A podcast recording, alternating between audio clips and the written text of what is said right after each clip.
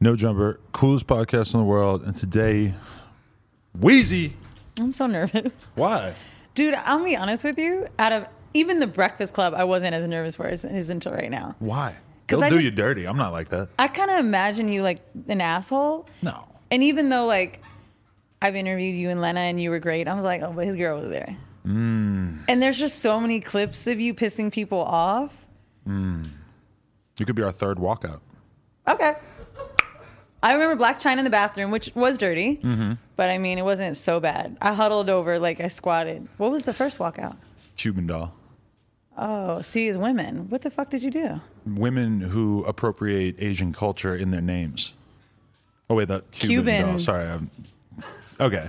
Other cultures in their names. I didn't know you were that woke. so you guys would edit that out. I'm to just let it rock. Oh, we don't edit. Uh, ever? No, Oh, okay. no point. Because when I was talking to uh, Sofia from uh, Call Her Daddy, uh, she was saying that like they edit like crazy, and I'm like, why? Like, what, what are you editing out? First of all, I love Sofia, but I think that some people assume that production requires editing. And I noticed, I just did her show, and sh- there was nothing crazy that I said or nothing she edited out, but I just noticed like a lot of pauses were taken out.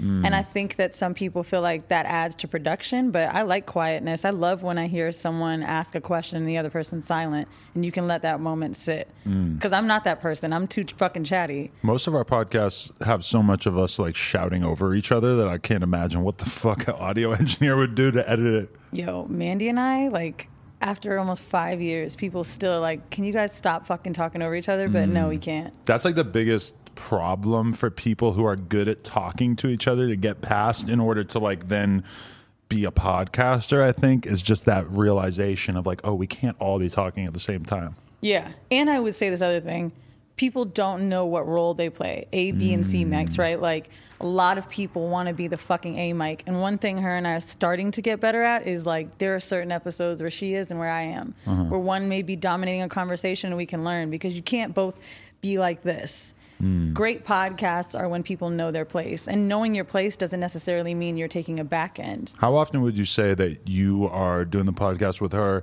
and you're trying to like get a sentence out and then she just comes in like, hey, hey, hey, like just sort of oh, like stomping on your. I, as I feel like there's like different energy levels and sometimes it's like I feel you trying to get your point across and then she just is jumping in, Really? twerking, screaming, bitch. and I'm like, oh, like I feel like I can almost kind of sense the tension when I listen to you guys at times.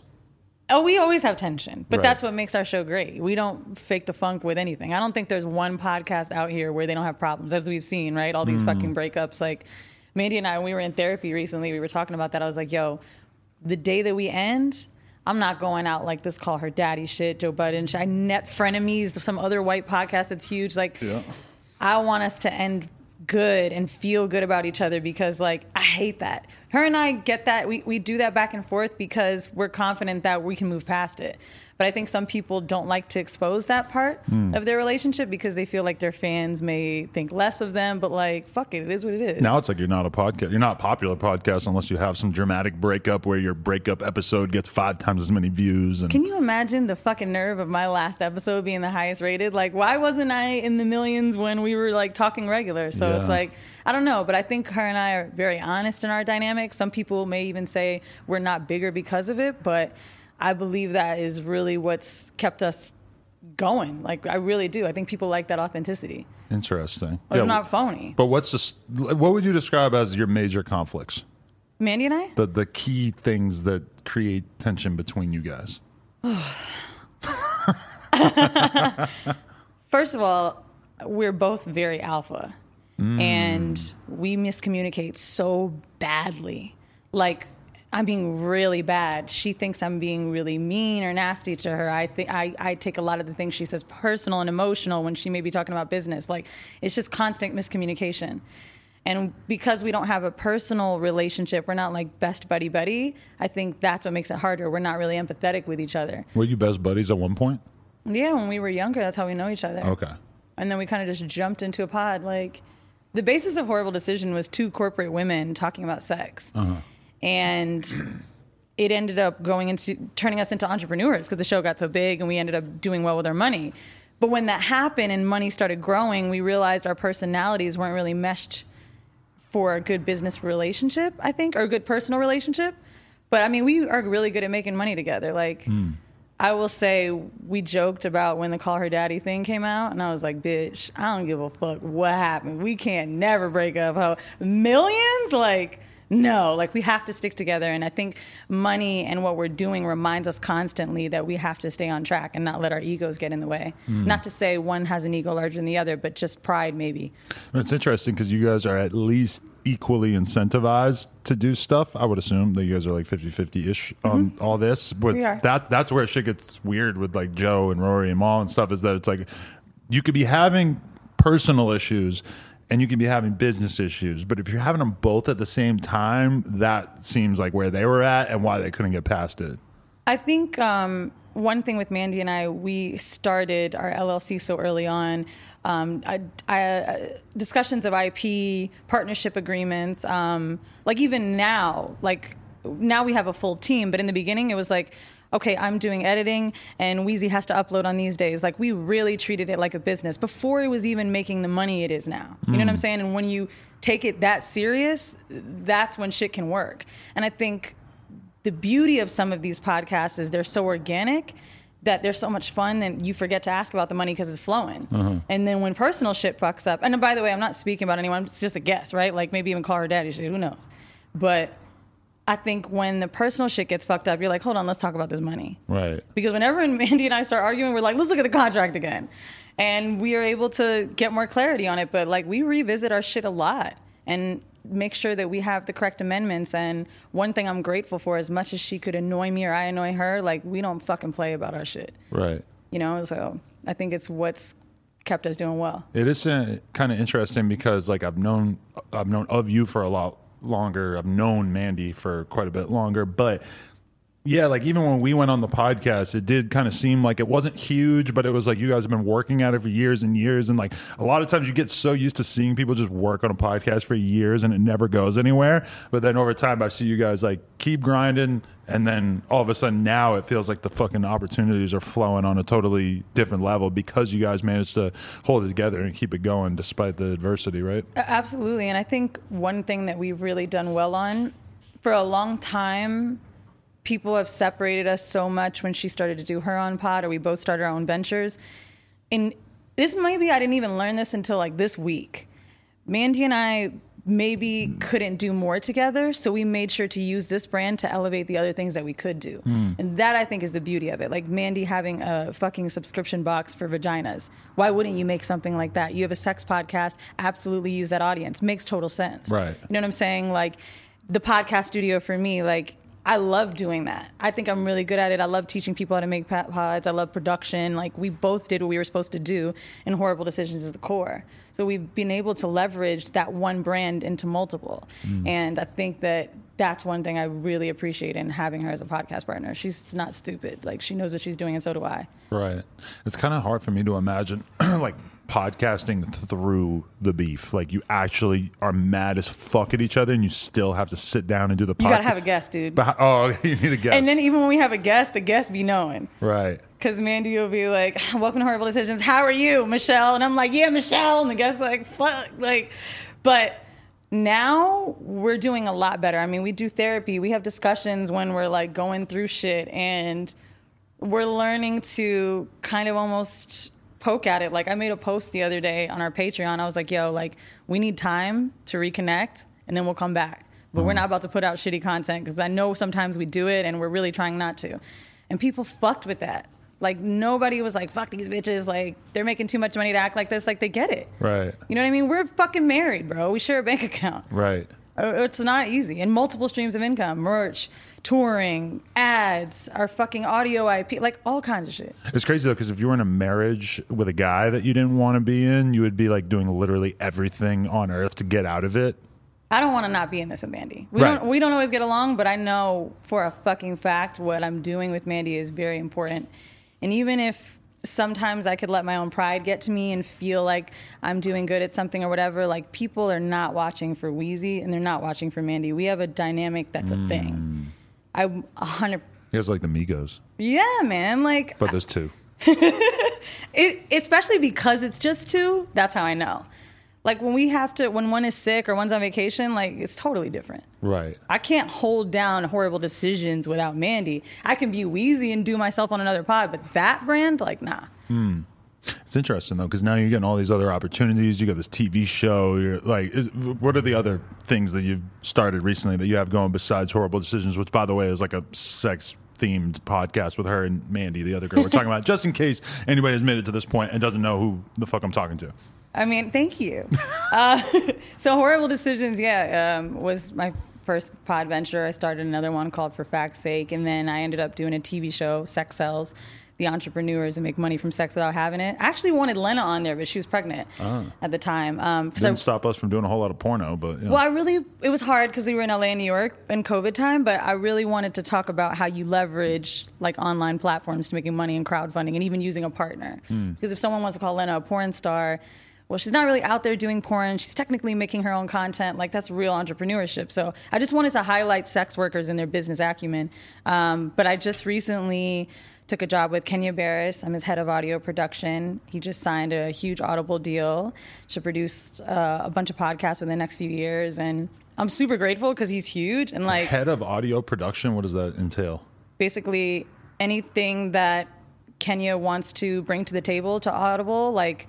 Um, would go through me development, um, figuring out casting, what kind of shows we're going to be bringing on, making sure I'm the liaison between those things, um, building him a studio, even finding podcasters to work with. But I think the really cool thing about him choosing me is Kenya could have access to anybody, and I think to be humble enough to know like these fucking Hollywood TV producers don't know what a fucking podcast is. Mm. And when you pick someone that's been doing it for a minute that didn't have the blueprint, I think that was a smart move on his end that a lot of people don't do.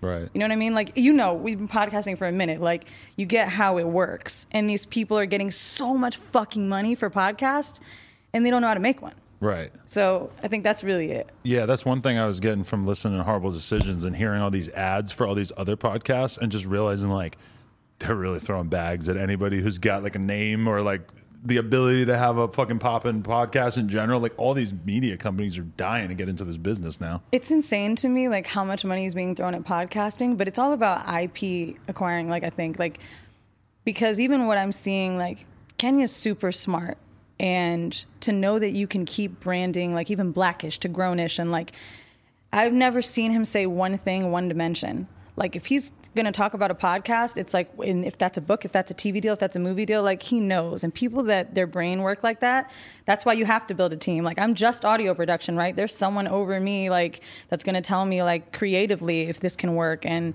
I think that branching into podcasting for people when they're spending that money, they want more. That's what mm-hmm. I'm assuming. I can't see why you would spend millions and millions of dollars on a brand unless you want to acquire the rights to other shit. Right. Which is why all of that Spotify money that's being thrown around is so interesting to me because they know if something grows, now they can make it a TV show. Now they can buy you out with this and that. Like IP is it. Mm. And it's important to keep your own. Like Mandy and I have ours, and you know Right. your shit is indie, right? Oh, yeah. That shit is fucking important. Like Right. imagine how trash No Jumper would be if you eliminated sixty percent of your audience and just took it somewhere else. Yeah, and the whole basis of this podcast really, like whenever they talk to me about TV shows or whatever, I'm like, you would never want to make a TV show about 90% of the people that I interview because they're not well known enough to be on actual TV. Or even like, I just did a two hour interview with an underground sort of rapper who's actually kind of huge on the internet named Hopsin. It's like, I would actually fucking flip out and lose my mind if I had to justify to someone why I wanted to interview him because he doesn't have an album coming out. Yeah. He doesn't, you know, there's no like reason for me to want to interview him besides the fact that I think he's tight and we end up talking to each other every couple of years and like I don't know, I just couldn't imagine having to like have every piece of content be like consistent and big. Like to me, it's like no, like we're I'm just doing what the shit that I think is cool here. I, I, I really fuck with you on that because when Horrible Decisions started, people would tell us how big the guests need to be. Right. And I'm like, bro, like I don't give a fuck about an IG model. And I think Mandy and I maybe tried it once or twice, and they're whack ass episodes. I want the fucking girl who's a receptionist that's been sucking dick in the bathroom at work to fucking come and tell her story. Because as long as you keep making good content, mm. that's when shit gets better. Like with Wayno's podcast, when we were starting it out, like I remember people were like, "Oh, tell Wayno to have this guy and this guy and do this," and it's like, yo, like Wayno's already a name. Like, just let him get his fucking flow and make people enjoy this show, and then the fucking guests will come. Right. Like, it just doesn't make sense to throw these big guests because you can't lean on them. They're not going to come back next week. People need to come back for you. Yeah. And if you can't figure out how to stand on your own two feet, that won't make sense. People like watching you interview people. I really believe that. I believe that about all of us that have been podcasting for a while.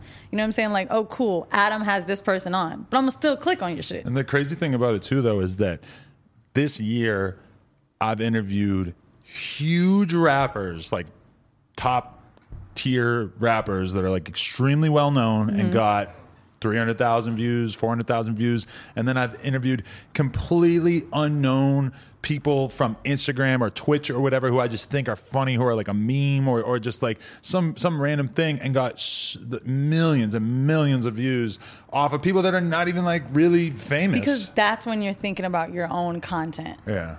Like this TikTok era, dude, like I don't want to fucking know where you went to high school. I can't believe people are interviewing TikTokers and like pe- like I, it's I, I want to fucking throw up, dude. Like Mm. you're lip syncing to music and doing this. It's so weird. Right. How like that's become a phenomenon and suddenly like people are interviewing them like no, like what happened to like people that are just interesting? Right. It fucking sucks.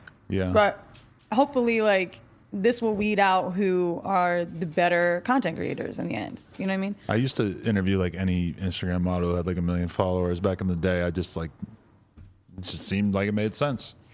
To be And fair, it- I, don't, I don't know if it did. your Instagram show shit has definitely been interesting. It's piqued my interest, and I actually am a very I don't like when women name drop, so I haven't liked that about your ah, show yeah. because I think exposing people just isn't right. It's a we had to really thing. pull back on that. Yeah. really? Well, I mean, we had Celina doing a shitload of it, and it was basically the reason why we had to not do her show anymore. And then recently we ran into an issue where a girl on the show aired out Tristan Thompson, and then they fu- he broke up with his Kardashian girlfriend. I don't even know. And I'm sitting there on the podcast, and she's talking about fucking Tristan Thompson, and I'm drinking, which I never do. And in the cease and desist that I got from Tristan Thompson's fucking legal team, it like I forget what it was, but there was some like funny way that they wrote it, where like Mr. Graham Mason even acknowledges that he doesn't know what the fuck you're talking about, or something. the way they said it, because I'm sitting there not like I don't know the fucking Tristan. I still How, have. how do you make sure that like you're doing your like? Do you say allegedly? Because you'd be Yeah. letting these bitches come on and say that shit, dude. Yeah, we pretty much just let them rock usually. I mean, like, you know, there's definitely times. Who did I have on the other day that was talking about fucking somebody famous? Oh, what's her name talking about fucking, uh, the fucking Hariyama girl was talking about fucking. Ah, Why do you think they do it? And why do you think they do it here? what the hell else are they doing? Is it like no, like for real? Like is it OnlyFans? Like, what's the goal? Because to me, if I was like selling pussy, I would I because I believe men like fucking girls that like other athletes and rappers fuck. So like you're slanging pussy, it makes sense to be like I fucked so and so because you're like oh wow Right. I want to fuck the girl he fucks. But otherwise, I don't really understand. Yeah, it makes no sense to me if you are thinking about the long term of your hoeing, but it, you know, it would appear that a lot of girls aren't really super concerned. Like that fucking porn star girl who called out little Baby like the day after he went and smashed her.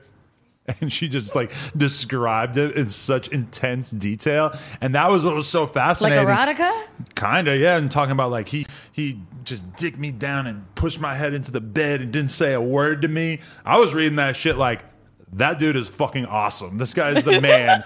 and but also at the same time, I'm reading it like captivated. Like, doesn't this girl know that it's literally her only job to not air out the rapper who just paid her for sex, who has a famous girlfriend? Who's Little baby. Who would I say?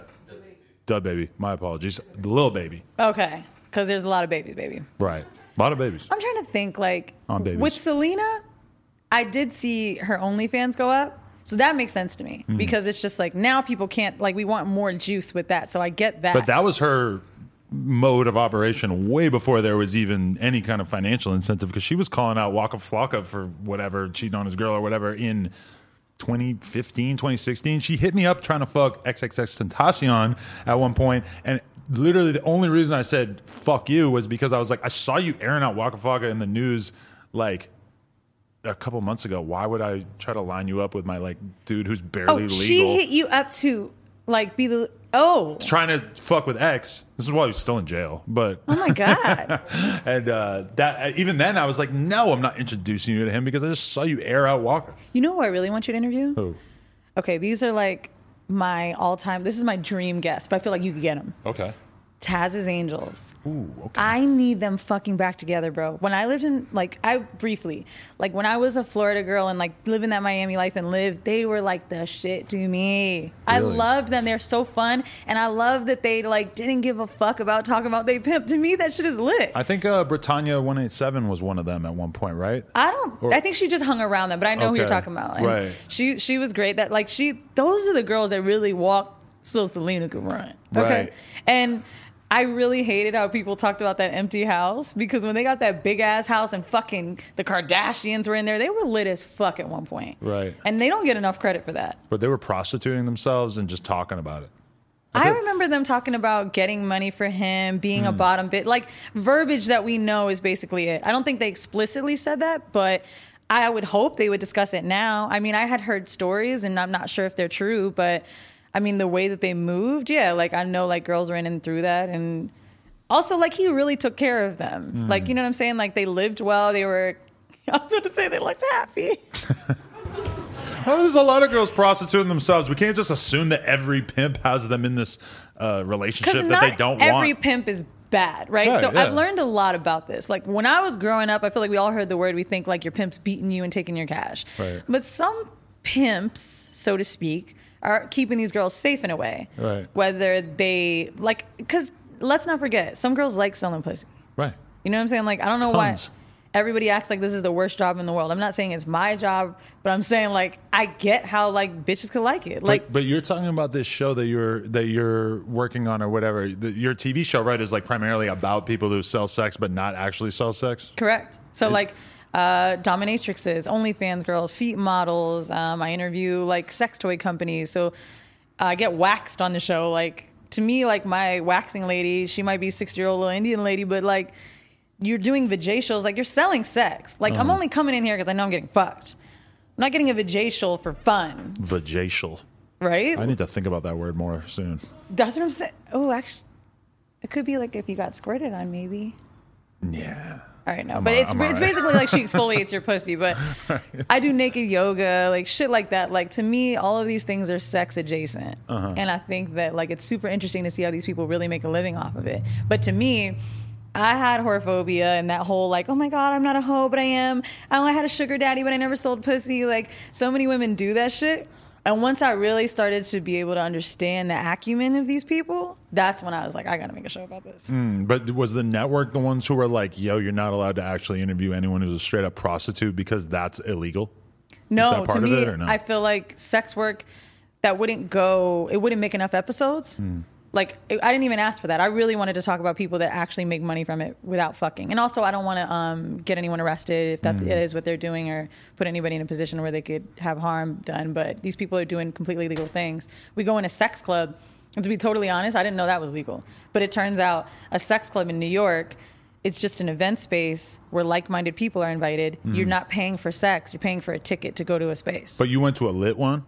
Yeah, in a SFW. Like there was all kinds of crazy sex stuff going on all over the It's place. like one of the most elite, like it's a high class, high end uh, sex club. Really? Like he's got dancers, he's got things going on, performances, and I take one camera in there and they follow me through, and it's it's gorgeous. Like I get in bed with a couple and I ask what they're looking for there. Like I just wanted to show that these people are normal. You know what I'm saying? Like. You guys had a fucking kid. Now you're engaged. Like, but somehow, like, we see you guys fucking. Like, she just bought a different house just to fucking just to film content and really. Damn, but- dude. Yeah. maybe I should be selling my pussy. I mean, probably if you started OnlyFans, I mean, I don't know how much money you're making from all these other things, and I assume it's pretty good. But I'm assuming also if you started OnlyFans, it would probably be like up there. no, No, nah, dude. nah, you got the IP. Yeah, I feel like I take some like cute selfies, and after a while, I'd just be like, Oh yeah, yeah, you got to go hard. "Yeah, you got to go hard." Which Like- is the crazy thing because you know when you hear about like Ruby Rose started OnlyFans, Bella Thorne, Bhad Bhabie, etc. I feel like there's never like a follow up article about that that is like, oh, they're not even showing a fucking nipple. There's enough follow up articles. I feel like we see enough shit. Like there's an OnlyFans doc on Hulu where like people are slamming them. Did you see that? I haven't, and it's like, what is it in my brain that makes me not want to watch something that is probably more tailored to my interest than anything else that's on the service? Because you really know what it is. You know the business, and you know it's probably washed for fucking TV. Hmm. but which- shouldn't I want to find out? I should watch it, but You should watch it, but it is interesting because a lot of performers call out the Bella Thornes and the famous people making OnlyFans, which I gotta be real, I do think it's stupid. I also saw an article today that said OnlyFans may pull pornography just because they want to branch into something different. You know, and then I'm searching So Twitter and I'm searching Google trying to find like a real source for that, and I'm not finding anything, which does make no sense to me because, okay, why is it that when you go to the Twitter app, Mm-hmm. you can follow 5 million different porn accounts? And even me, I follow a handful of porn stars. I'm scrolling through my timeline, I see girls getting dick down, whatever. But then OnlyFans can't even have an app on the app store because of the fact that there is nudity on there, but you have to pay for it. Like the the OnlyFans app doesn't have any nudity unless you pay for it, and I don't really understand why Twitter's allowed to exist in the app store and the OnlyFans I think app because isn't. Twitter Twitter is just like maybe the photos, and we're not purchasing those photos. Mm. Um, and I think the paying for the sex in a way like is really the issue with that. Right. But like for Patreon, Mandy and I are considered 18 plus because of the content. and we're about to be too once we launch our Patreon. But that's another good example of why the fuck is an app. Patreon allowed to have an app But when there's all kinds of naked I shit. I will tell you this: Mandy started por- posting sh- what she was calling porn sleepers, and we almost got removed from the site. We've had Patreon for almost three years. Porn sleepers. Yeah, just basically like you know, like you know, how people drop their music or whatever. Like I, guess she does that on her other pod where she'll like do a hot song of the week. She was doing porn she liked, and we almost got fucking deleted because Just for showing the porn. showing on. a link. So I think the issue with OnlyFans is, and then maybe even wanting to separate, because even in the documentary, the OnlyFans CEO discusses it's a crowdfunding platform. It's crowdfunding, like Right. It's pussy, bro. I got on the phone with uh, one of the high ups at uh, OnlyFans. I'm not sure if it was the owner, and he was telling me he's like, "Yeah, we'd love to put money into uh, uh, you starting something and help support it and everything." And I was like, "Yeah, I have this idea," and it was obviously something totally like sex based. And he's like, "We can't support anything that has any kind of sexual element." You know, like they, they want us to do like a Patreon th- style thing on OnlyFans. They do not want more porn. Like they'll let you do that. I think that if anything, OnlyFans just wants to get the app in the app store and they maybe if they kind of rebrand as not being so sex focused, then maybe they can get the I think they just can't get capital or investors because mm. look at Patreon, right? They've got mad investors that are giving people fucking equity and Bitcoin and all this shit. And OnlyFans really can't branch out and do that because people don't want to say they're probably investing in that. Those are um, sin stocks in essence, right? Like things that are tobacco, um, gambling, pornography. Uh, what's the word for guns that I'm looking for? firearms. firearms, shit like that. Like those are stocks that like are really hard to go public. And I think with OnlyFans, it's probably really hard to find investors because the relation to sex. It's hilarious if they ruin the whole app because there's just going to be a like OnlyFans.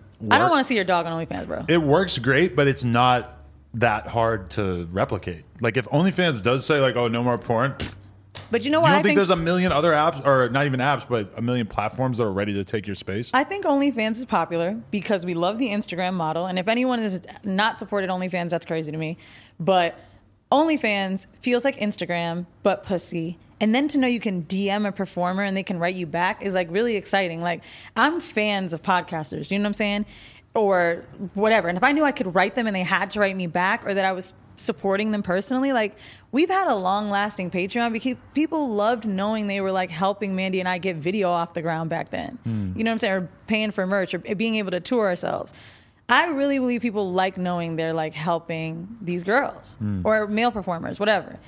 And I think that to make it look like Instagram is much like we already do. The scrolling, the way you can like it, a comment, a message, the way it has a grid, like Patreon is not that. It looks hmm. like a blog post kind of thing. It's different I haven't spent enough time on Patreon, but yeah, that's interesting. because it's easy to use. OnlyFans Yeah. is so easy to use. Like I've ne- my first time clicking on the app, I feel like I'd been in it already because hmm. it's the Instagram shit. Yeah, Like even Facebook is weird. They figured out. Oh, pfft, Facebook, I, you can pay me to look at Facebook. It's just the most confusing blob of a Bro. website ever. I don't feel like anyone really understands what all these different things. And when you try to actually like dig into how to use Facebook to promote video and stuff, and like, oh, you can embed from one page to another. There, there are things that are so complicated about Facebook, and for some reason, I've just never been able to really get anything to go that crazy on Facebook. And even not I, your demographic. and, but even when I do, even when I have videos get millions and millions of views, it doesn't feel like we get like a lot of followers. Do you fucking hear it. this flat? Like this is like really. I mean, we get millions and millions of views. But I'm saying that we don't get like the followers that you would think would come with that. I don't know. Everything about Facebook has always felt because there's fake as no fuck to me. there's no like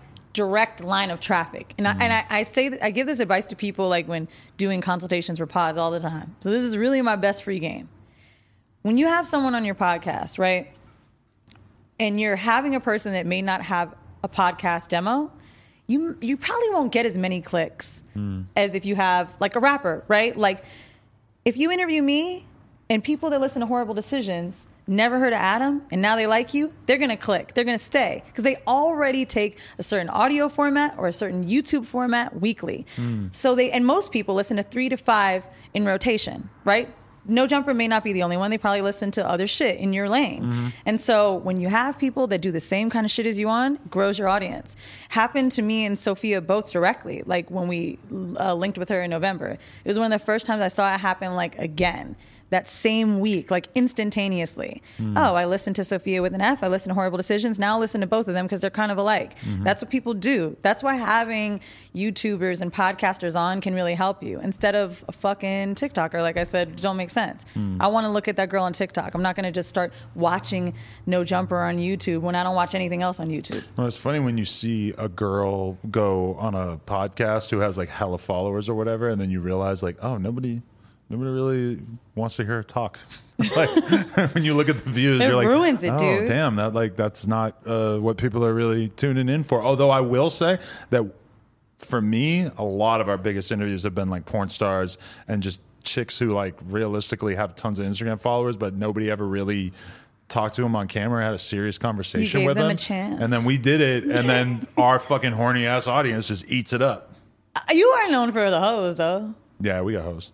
Yeah. On here, not me so much, but like you know, on the. oh, not you so much. Birds of a feather, hun. No, I got no hoes. I, I'm, I'm an engaged. No, I mean like as hoes. Like we are. Oh, You know what I'm saying? Like we're we're a tribe. I feel like. but what's your audience like? Ninety percent female or no? Nah, I think we're 70 30 now. But they all hoes though. Like even the dudes, like everyone that listens to a podcast, they're like either a secret hoe. Uh-huh. Like when people come up to me and they're like quiet about it, I'm like, "What do you have a regular job?" Like, Right. because the ho hos they be bartenders and shit. Like, yo, I love that shit. Now I be pegging my boyfriend. oh no. And then there's like someone that comes up to me that's like a paralegal that like I've been listening for three years. I'm so proud of your journey. really? It's cute. And she probably also pegs her man now. dude they all we all have it in us it's just some people can be outward about their shit and some people like look at your face look at your tats you're never getting a regular job again might as well put your dick I'm never in your getting girlfriend pegged either. on fucking, my girl.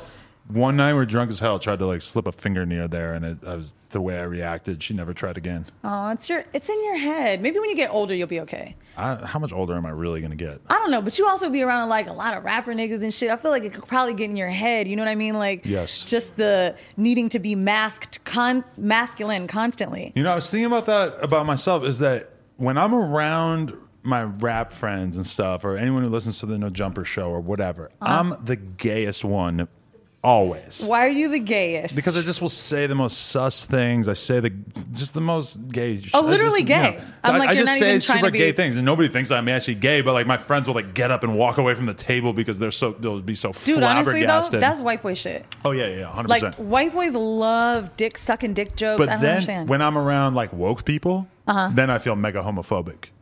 Because I was about to tell you, like, gay in what way, Adam? Right. Yeah. but I, I just can't like you know like I'm not. I don't know. It's like I'm kind of like just teetering in that space right between homophobic and actually gay, which is Really? cool. I don't Why do think you a lot of people get to do that. Now I'm homophobic, but it's like Have you interviewed some gays? Gay men? yeah, a couple over the years. Yeah? I'm sure. Gay men are a great interview. I love watching gay and straight men have questions together. Like any boyfriend I have that like has like talked to my gay friends, I love it when they're just figuring out what a top and bottom is. It's just the your mouth being open right how, now. how could you? I mean, that, that Pretty feels gay. pretty self-explanatory. No, Somebody's like, got to be on the top and somebody's got to be on the bottom, right? no, like questions kind of like be in verse, right? Like Right. a lot of straight men don't really understand that concept. Like, or even when I have like very femme guys that are tops, like everyone's confused. Like, I thought if you were a little girly, you're the taker. You know what I'm saying? Like, there's so many questions about homosexuality that are unanswered that I really like when straight men and gay men have that dialogue together. I have this uh, situation that I landed myself in years ago I don't know where this is going. well, basically, I hung out with this girl that I met on Tinder or whatever, and uh, she was an airplane stewardess. So they have sort of like temporary like homes that basically exist just Yes. for people who are stewardesses Yes. or whatever, right? Like Flight patterns, crap. Yeah. I think they might even have bunk beds and shit. It's like multiple people per room. And so I go out with this girl, and then we go back to her her apartment, and she tells me that she lives in this stewardess house, basically, right? I walk in, and there's a fucking dude on the other side of the room, and he says to her, he goes, mm, "She's a tall drink of water." And I realize now that that was the first time I had ever been misgendered, most likely. Um, no, it's more like somebody calling you sis or bitch. I know, but I just was like, oh, that's so because like I could tell from the way he said it too that he didn't think that I would understand that that was the joke, and I actually did think it was fucking hilarious. I'm like, oh, okay, we're doing that now. That cool. is. And then they got me to fucking sniff the poppers. Did you like it? Eh, not really.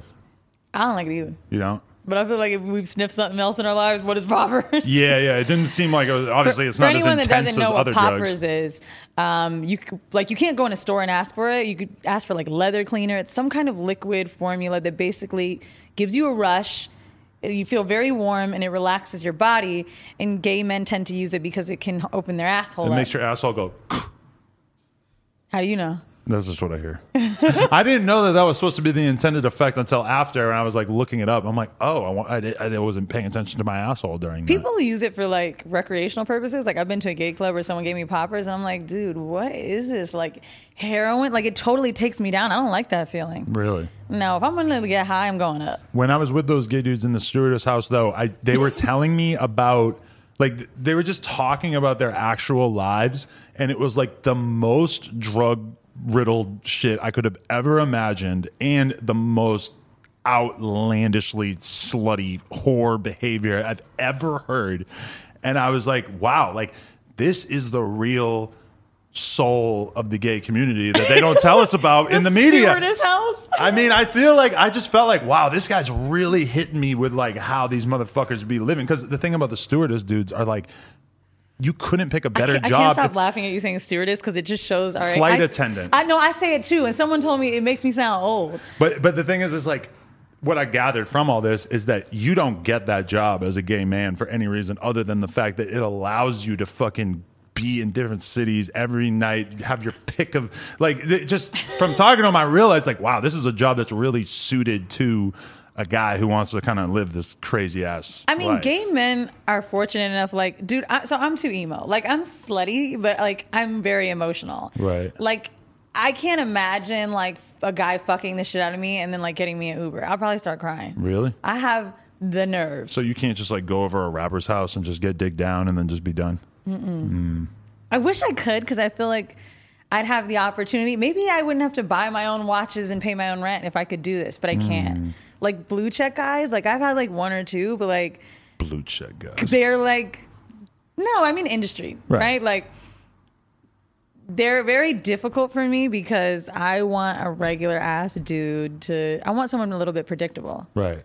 Well, a guy who doesn't have any money or a blue check is going to fuck you I like he really no means money. it. Right. Okay. Well, but I'm just saying, like a guy who, like a rich dude, quite often is going to fuck you like he doesn't give a shit because he probably really doesn't broke give a dick shit. is the best dick bro That's what I'm saying. lisa ann we interviewed her and she said something and i'll never forget it she was like sometimes i fuck a guy with an amazing dick and i'm like this is you, you don't need a job this is exactly the thing you need to be doing in life Right. My best dick I've ever had was like he had to have been backed up on rent, unemployment. I don't know if they just give all they can. And some people make jokes about them needing a house, but like no, they just like know how to fuck because they know that's why they're there. Mm. When I've fucked wealthier men, like they may not put in as much effort, may not want to eat pussy too long or whatever because they know they can give me all the other shit. Mm. I'm eating escargot and then maybe I'll get some like five minutes of sex. But the broke dude, first of all, they know they're like not on my level, so they're excited to fuck me, which is kind of cute. They want to impress you. Right. They know they have to fuck shit out of me. Actually, I met this guy who lives with his mom.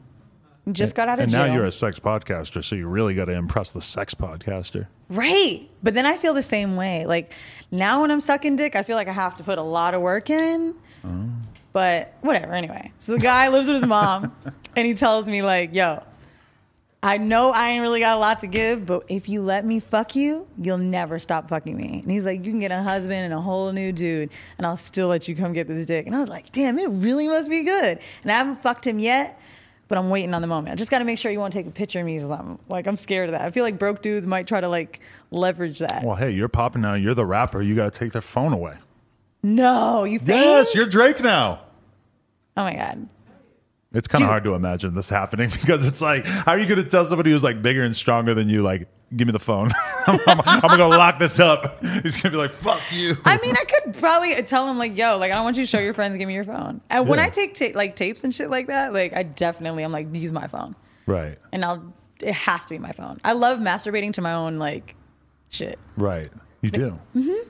It's interesting. I try not to watch porn because it's making me like want crazy and dirtier things. I'm having nastier and dirtier dreams because of it, and then I have to keep clicking. Like first, I'll start off with a regular threesome, then I gotta watch a fucking cream pie getting eaten out of your pussy, and then it's gotta like be farted out of your pussy, and now I need bukkake, and it's like. Let me just watch myself get fucked and I'll be okay. You've been radicalized. Don't say that. I mean, that's what it is. It's true. One day you're watching a fucking documentary about, uh, you know, the election, and then the next minute you're QAnon. Nah, I don't think I go that It's far. not that far. Nah, I mean, I was still a little Black Lives Matter. Matter of fact, we interviewed Freddie Gibbs, and I was telling him how when I watch porn, I like watching black women, and a lot of the bukkake scenes are like white dudes, and I'm like, but they be talking to black girls crazy, and he was like. And I'm like, so it throws me off. He's like, what kind of fucking Black Lives Matter pussy do you have? No lie, I turn off porn when I feel like it gets racially tense. really? Like, you know those like the dog fart brand, how they wear like Confederate flags and shit? Do they? Yes. And they Uh, be like calling them black bitches. And I'd be like, oh my God, I got to mute this. Oh my God. I'm, I'm telling you. It's, No, but I think bad. I saw the worst of it because back in like 2003, early internet era, I remember that there was a message board thread about this website that was literally Nazi N word hard R.com. And the website was all these guys, white guys with big ass swastika tattoos and shit, fucking black women and saying the worst things you've ever heard to them. And I brought this up on the podcast and everybody acted like I was crazy because it doesn't exist right now. But then I Googled it and I managed to find like an archive of this mm-hmm. previously existing. So yeah, that definitely traumatized me a bit because I still remember it like it was yesterday, and this was like Race 20 years ago. is like a real thing, dude. And like, Really? it's, it's the power dynamic too. And I get so a lot of my gay male friends tell me they they get the most requests for like race play on Grindr and shit like that. Really? Oh my god! Like for I, I don't even like the term BBC. Like saying big black cock is so fucking dumb to me. Like it's that so, is funny, right? it's some of the dumbest shit. Like I get it when you need to search, but like, can you ma- please give me your big black cock? It's like what the fuck, dude. Right. I feel like a lot, like porn is slowly having to like grow up a little bit because, like, okay, the That's why OnlyFans is it the right now. pre- the previous standard by which it was normal for a white porn woman to not fuck White porn woman? well, white porn star specifically With a all woman. due respect, but you know white it, porn used woman. to be totally normal for them to not fuck black guys because it would keep their value up in the industry or whatever yeah. and I, I think that's like largely kind of gone away at this point but you'll see porn stars on twitter calling out the girls who do take part in that and stuff whereas i remember like 10 20 years ago i mean that was just super standard in the industry the industry like slowly having a inch towards progress i and, think and even like when, what you were saying about that, it definitely has changed because when you think about the brand Blacked, that Yeah. production value is insane. Mm. So like, I don't really like watching white girls in porn with black men because then I can't see myself. Like if I watch a white mm. couple fucking, I feel like I'm watching someone else. But like if it's like a black dude, being that I normally fuck black men, I'm like, oh, I gotta see someone that looks like me so I can put my head in it. Mm. Like, how do you watch porn? Do you watch it as like an aesthetic thing or like your dick is in it? that's a good question i don't know Can you watch black dick in porn, or does it feel like oh no i don't care yeah actually i really don't want to see a white dick they're smaller on average I've seen some big white dicks.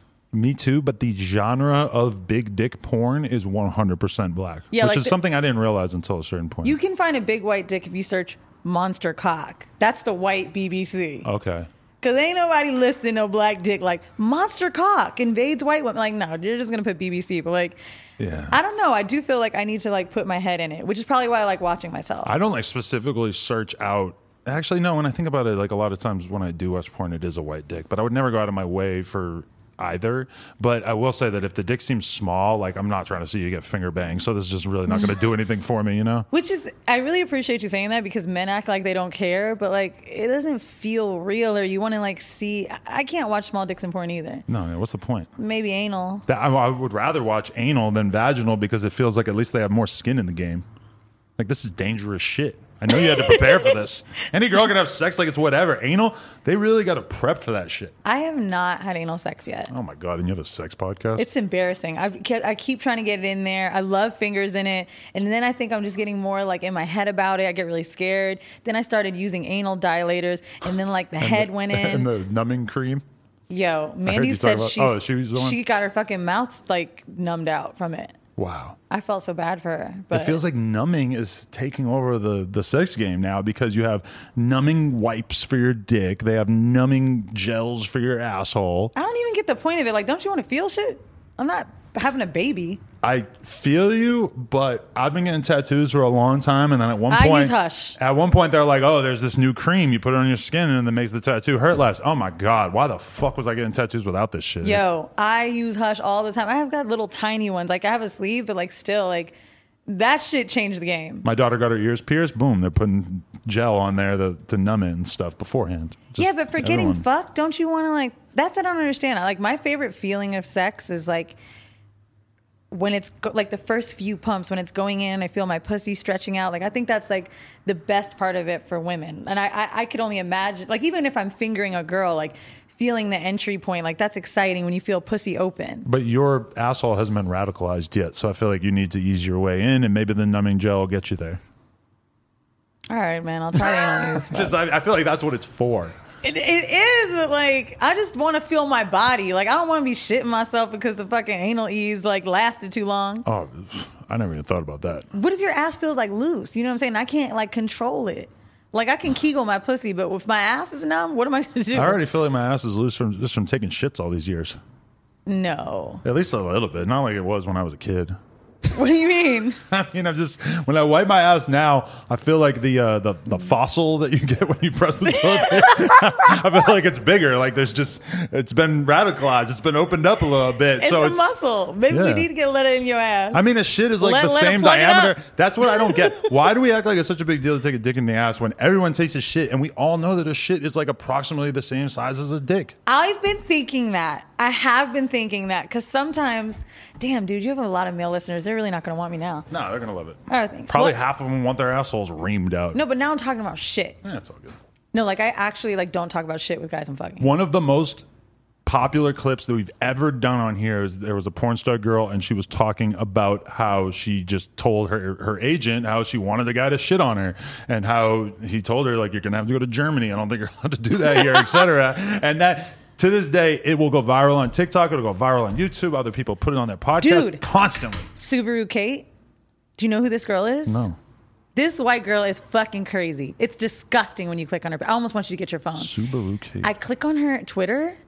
I want to interview her, but our the premise of our show is to like destigmatize black kink. Mm. Oh my god, she has shit on her chest, throw up in her hair. She's ate a fucking tampon. Honestly, it's disgusting, but for some reason, I'm looking at it like this. You know what I mean? When like your eyes half open, like I can't stop. Not that I'm like coming to it or anything, but I need to know what's going on. I searched Subaru Kate and I'm pretty sure it's a woman named Kate standing in front of a Subaru. But I'm gonna do some more googling soon. Dude, wait till you see it. It's type disgusting. XXX after it. but like i mean constant like it's just everything is so dirty and nasty i don't know how it's legal But that's an interesting objective to to destigmatize black kink. Do you feel like that's something where like white people have just kind of like become more open minded to that, and that the black community kind of needs like a kick in the ass to kind of change some of their attitudes on it? i mean yeah like for example like pup play right people being put on leashes and shit like when i talked about that We need more black guys on like like you think that's like better for society? Like No, everyone no, needs to be walking around leashes. it's really about liberating black people Brian Pumper was that- very ahead of his time in that regard. Continue. that's true hmm. like She bdsm for of course i know brian pumper I mean, hello. He was Black walking around- matters. Great. Continue. we could talk about Brian Pumper all day. I'm not going to do that to you. Um, And now, like, when when I like talk about crazy shit with porn or whatever, like people are always like, "Oh, that's WPS, white people shit." So we try to bring on black people that do this crazy, nasty shit too. You know what I'm mm. saying? Like, most popular sex podcasters are white, or they're white porn stars, or they're white entertainers. And Mandii and I were black girls that were just doing dirty shit and having fun ass lives. And we mm. bring people on that live this lifestyle because our audience is black, and we want to make sure it's reflective of the guests. Not all the time, like y'all weren't black, but there's once in a blue. Matter of fact, you were maybe one of three white men we'd had on in years out of 300 episodes. Hmm. But like, you're adjacent. I'm adjacent. Like we had that. Rory, Adam, and Andrew Schulz.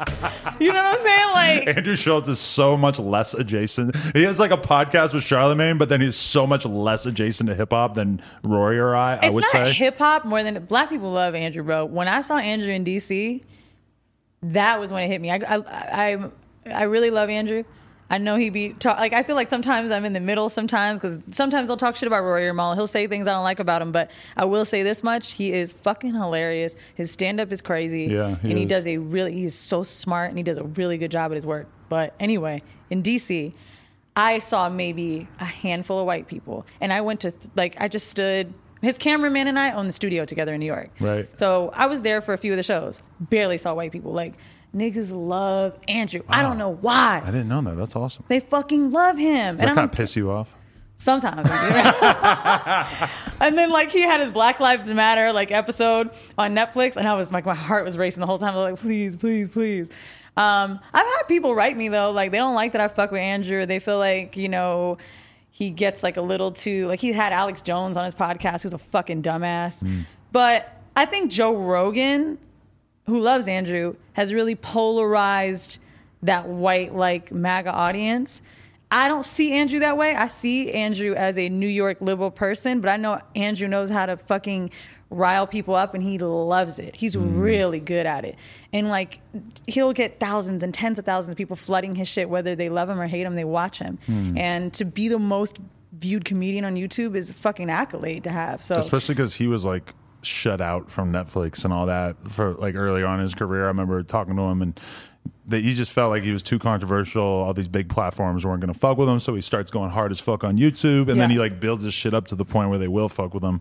That's pretty inspiring. it's inspiring and like i also give a lot of credit to him for that because for me andrew the reed Desus and Mero, podcasters and andrew a little bit different because he's a comedian Desus and Mero too but like podcasters being able to get tv shows and do larger things like that shows me like i'm in the right pathway sometimes. Hmm. Like I don't ever, I never really saw horrible decisions as this tens and tens of million dollar thing. So in my head, I needed to branch out more and more and more. I can't be in the room with millionaires all the time and working with them and not want to have my million. You know what I mm. mean? And watching OnlyFans girls that I'm interviewing get fucking millions and millions. You and Lena be nasty. Like, how am I going to do it? And like, now that I see how people use their brand and keep branching, that's really what made me want to open shit up. Mm. Like I can only talk and suck dick for so long, bro. I'm gonna get tired of shit. That's what I actually kind of find impressive about your podcast is that you guys stay excited and interested about it because a lot of times when I'm watching like fucking different podcasts Yeah. in the hip hop sort of realm, I'm like, can y'all just stop talking about dating, like the politics of dating, or like, oh, do you think that when a guy goes out that he should pay for the girl's food? It's like, Dude, oh I can't God. hear that one more time. Are you guys really gonna fucking talk about this again? Oh my god! Like I know I'm 37, so it's it's just an old conversation to me. Maybe if you're 21, it's a lot more interesting. But I just feel like so much of this relationship talk is so boring in the podcast world now. It is. And I think that we need to start if we're what Mandii and I are able to do, because people thought we would run out a long time. We keep reinventing that conversation with new people. I've hmm. had how many threesomes, how many threesome conversations. Mandii's talked about the sex club over and over, but we can keep bringing people and their experiences, and that's new and exciting. Hmm. Like we just interviewed a couple, a black dude and an Asian chick, about their cuckold relationship and him watching her and how they met. Like that shit is interesting. Yes, we've told you what a cuckold is before, but now we're seeing it with them. And then maybe we might bring another one, and their dynamic is different. And when hmm. you can bring on people to share their journey, it's the same shit. Hmm. You have a music pod, right? Yeah. I would say. yeah, I would say like music, society, culture, Yeah, whatever the genre music, is. but yeah. So it's like yeah, it's the rappers over and over, but something's different with each one. Yeah. You know what I mean? Or like hoes, but they like fucking a new Tristan Thompson every week. So It's true, but like, okay, like, I really enjoyed the Kevin Samuels interview we did, but I just can't listen to another evaluation of another woman's dating situation. Like, you over. had Kevin Samuels on. yeah, and I, I think he's a terrible person. Okay, we can talk about that, but I, I just have a lot of friends who like watch this shit over and over, and I'm like, bro, at a certain point, don't you feel like you've just learned enough about like unhappy women who are like having a hard time dating? It's not like if the clips at first to me like they were jarring to see, but like building a brand on shitting on black girls, like I don't like that. You really think that's what it is, though? One hundred percent. I think some of the advice has been, um, I would say conducive, but like for the most part, like no, your most viral and salacious shit is really talking about women badly. Right. And I'm like, I don't like that. Like, but don't you think that like the the women that he's shitting on, like they deserve it? no, Really? no, I don't. I think like the the the point that I was so easily able to call from the Kevin Samuels thing was just like these women are being raised to not understand what the fuck is going on. Like they just really Telling think- girls they're fat, looking like a linebacker, shit like that, like that's fucking nuts. The women that he says that to are the women who think that they're gonna get some. du- Like I've seen these women who are like three hundred pounds saying that they deserve a guy who's making you know a million dollars a year and shit, and it's like. That's not gonna happen for you. Like you are crazy for thinking that this is how the world works, and for him to have to even tell them that is pretty shocking to me. It's just shocking to watch him speak that way because I don't really see the caliber of woman he could get. Like I don't find But him why does it have to go to that right away? I think the thing that's shocking It, goes is to that right away because you do need to be exemplary of what you're saying to people. I'm not listening. That's what the Donald Trump bullshit was. Right, but he dresses You can't very tell well, us when he- how we he- need to be a country that's this, this, and that when your shit is fucked up and you could barely be eloquent. Right. Like, don't tell me that I deserve a person who looks like this when like Kevin Samuels is six and a half, seven. Right, but the thing about Ken Samuels is that it's not about him. It's like number one, like yes, he, he dresses nice and he came in here with an attractive woman and stuff, so he, he's doing what he can to paint the picture. But I think that the main thing that his content points out is just how women have had their hand held through life so much and are mm-hmm. so not used to being told what's real. And on the other hand, it's like if you're a fat dude who's ugly and is not going to get any pussy, I mean, it's just the world is lining up to let you know that you ain't shit. And a lot of these women, I- they I- fat figure guys it. get fucked. That's but not true. They figure it out at like 35 that they're just not. The world is just not as accommodating as they've been told their whole life. And now we have Kevin Samuels to let them know, and I think that he's actually doing important work. I can't wait for Dr. Umar to get his ass. I really hope they get him. But doc, Dr. Umar is living in a fantasy world. Kevin talks about real shit. How is Dr. Umar in a fantasy? because he kind of relies on these like fake arguments too of being like you, you say mean things to black women it's not really about that. No, Dr. Umar is like way deep. Mind you, he's super homophobic, and I can't even believe I'd be sticking up for him like this. But like, Right. I have really seen Dr. Umar for the good in what he's taught people about blackness that I fuck with him for it. I think like when I'm making the Dr. Umar Kevin Samuels joke, I really just want someone to see Kevin Samuels. Like I want to see someone really tell him about himself because I think he needs that. I'm not that person to do that. You're not that person to do that. But Dr. Umar, I think, could really tear his ass to fuck up. maybe but i just i mean i don't know. I just don't think that the arguments that i heard from that viral video about kevin samuels i just didn't think that's not going to hold any weight. If they're going head to head in a in a debate i just think kevin's going to wash the floor with him because it's so much more ground level perspective of how we actually know that people operate. It's just the message that he's giving. He's not really telling you like you need to like, you know, put your standards in check. He's really like shitting on these girls to the point where he's like, "This is what you deserve." And But I think those are the women who call in and ask for relationship advice. So it's kind of hard for me to like. Like I, I agree. If you were to just choose a random woman in the public eye and just start rating her dating possibilities, that that would be very like. I mean, in a way, it's like the Jerry Springer shit, right? It's like, yo, why do they go on this show Right. when they watch every week and they know they about to look crazy? right.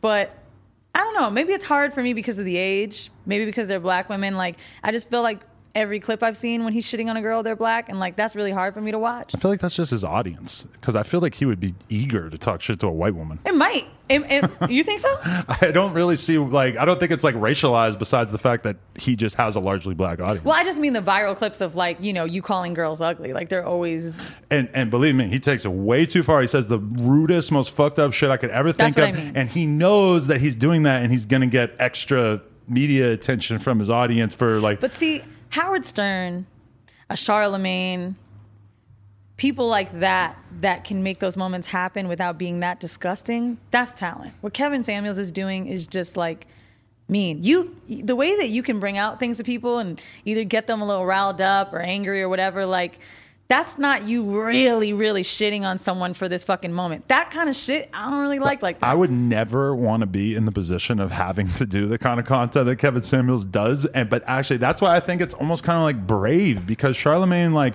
would never speak to a woman on his show that way. Granted, he doesn't interview just like random ass women who have nothing going for him, but I feel like. He has too much of a career. He knows that his his career would probably fucking But torpedo no if he said that kind of shit. it. The point, though, I think, is just to be real, because just be but honest. Charlemagne doesn't need to do that. But don't you think we're in a society that really disincentivizes being honest? Is honesty calling someone a linebacker?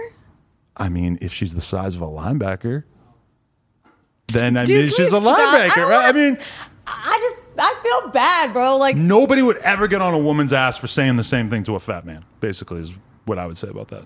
The way that that way that he shits on people, I don't know, bro. And I feel like fat guys get fucked, bro. Like I fuck chunky dudes. Like I know that the world is set up unfairly for sure. it is because I started to look past it. You know what I'm saying? Right. I'd be like, all right, he's funny. yeah, I like your car. we all know. I mean, we just interviewed these dudes. I don't know if you know about them yet. The Fresh and Fit podcast. Um, uh, Earn Your Leisure literally called me and Okay. were like, you have to go on this podcast. Are they out of Miami? Yeah. Yeah, I've heard about them. If you hate Kevin Samuels, you'll really hate these guys. Oh, that's probably why they want me on there. Why? What do they do? Uh, well, they had like an analogy that I thought was pretty compelling the uh, the candy shop analogy. Okay. And it's basically the idea that you know, because like a lot of women will like not understand why a guy in his thir- who's thirty five or forty or whatever will want to be doing all this host shit. They'll be like, I have it out of my system by that age, so why are you on that time now? they just started making money? Well, yeah, because like he said, he's a picture a candy store, and like some people can go into the candy store when they're 18, and then some people are only allowed to go into the candy store once they're 35. I'm not mad at that analogy. The second group is men because realistically, like as a man, and this just made sense of my life to me so much because like. I, I knew that it, things didn't feel right for me when I was like 18, 19, because I knew I just couldn't like get like the hottest girl in the club or whatever. It's because as a man, you have no value until Mm. you do something with your life, until you earn some money, until you make something out of yourself. Whereas with a woman, I mean, she's her market value is probably the highest when she's like 18 to 21. Her market value, you think? I think it's got to be at least mid 20s, dude. I mean, yeah, definitely can hold out to the mid 20s for sure. But like, you know, women get to enter the candy store at 18. And guys really like if you go to the club at 18 and you don't have anything going for yourself, you I- just you're not in the game yet. I don't think that's Kevin Samuels bad. I, I agree with that analogy. I 100% understand when men that start getting money go through that fucking midlife crisis weird shit when they start like I get it Mm. because your access changes. Like the from a low level of describing this, right? Like I noticed recently, like I, st- I never thought I'd want to buy like an expensive watch or jewelry. I always thought that stuff was stupid, Mm-hmm. but just because I didn't have money like that. Yeah, I know it's easy to say that when you don't have the money, right? When, when, when, when like tens of, like I don't want to say it like that because like sometimes I really try to keep myself in check and have some humility here. But like at the same time, like a few thousand dollars on shit, it really ain't nothing to me no more. Like Right. it really isn't. So when I'm buying that stuff, I'm doing it more, and I'm like, why am I suddenly having the taste to buy this or that? And I'm not talking about like a Gucci bag. I'm talking about a Gucci T-shirt with just the label inside, just chill shit. Why am I doing that for me? And it's because I can, and I couldn't before, and now I have that access. And that's just men with pussy. And I did that at first too. Like I bought a fucking chain, I bought a grill, I bought a bunch of designer shit, and then like the the I was I wouldn't even say it made me not that much happier. I would say it actually made me less happy to have that shit in my life and to sort of like carry around like have something on you that sort of represents your status. Like what am I a fucking king or something? I just can't get into it. Big chains, yes, but I think there are little money things we all need that make us feel good. I live in New York, so a car isn't really it for me, but you know, I, ha- I have to get a, a place in LA now. Where you I- stay, I could totally understand. Yes. Yeah. It's funny you say that because someone made a comment to me about where I stay, and she's like, "You're bougie," and we know. She's like, "I have a loft. I live in the Lower East Side. My studio's in Soho." Mm-hmm. And 100%, I got that studio in Soho on purpose because I know what it means to have that shit. Like, it was cheaper to get it in Brooklyn, but I know what the fuck a black owned studio in Soho means. And my partner got it too. Like, I want to be that bitch that has that. And it is location. You know what I mean? Like, Uh, in New York, 100%. Yeah. It, it 100% does. And so the LA thing, right, with the car, car, watch, small things. Like I've been driving around a Camry for the past few days. I mean, I don't live here, right? And I was like, yo, I, I gotta get, I gotta get a G wagon. Like, I gotta get some nice shit. I can't be pulling Mm. up the fucking bungalow or Soho House and this shit. And that's what's funny too is that like you're not from here, so everyone 100% knows it's a rental, but it doesn't matter. Everybody just gets it. Dude, is that is, people are saying that? Is that true? What? Like they know it's a rental because it's not like Well, why would you have something? Well, you're going to ship your car from New York City to here for the weekend? no, but like I feel like people that have seen me get out of that car like, oh, where are you from? Like, how you know I don't live here because it's a Camry? Mm. Does it have dealer plates or something? I don't know. I don't know. It just fucking looks like it's it's it's, it's a gold one. It's champagne. It just it look like you don't fit. But no, like I see the need for a nice car here, Right. and I know that that's ridiculous to say because I should be past trying to show off. But I really think I'd feel good if the car looked better. Yeah. Like I was kind of wondering where I should park in your shit. no, but my girl, honestly, though, is on the opposite side of the spectrum where like I've like tried to tell her like you should just get a nicer car because this car is just kind of fucking gross and like she just doesn't she like refuses and she makes this obscene amount of money and I'm just like you know, I'm like, I'm telling her, I'm like, I had a, like a bum ass car for a long time, and now I have a nicer car, and I'm totally not a car guy, but I will say that it definitely is, improves my quality of life for that percentage It of my does. day. And also, but we all have our vice. That might not be Lena's vice. Like mine, it's travel Hmm. and it's like experiences. Like I'm at this point now, Adam, I want to stop so bad. I'm not even kidding.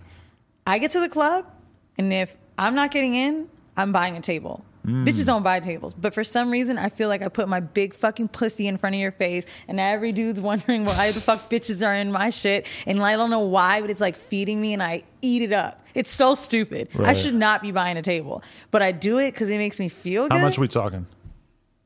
I mean, you know, like Five? a little under. Okay. That uh, that's one thing.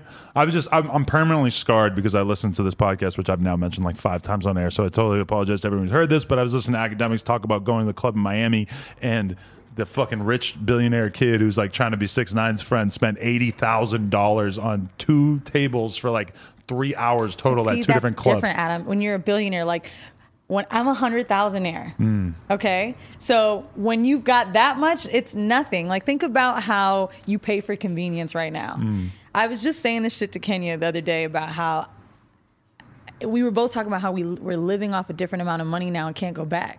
And I ain't rich like him, or I'm not making as much money as Lena probably, right? So like, it's really.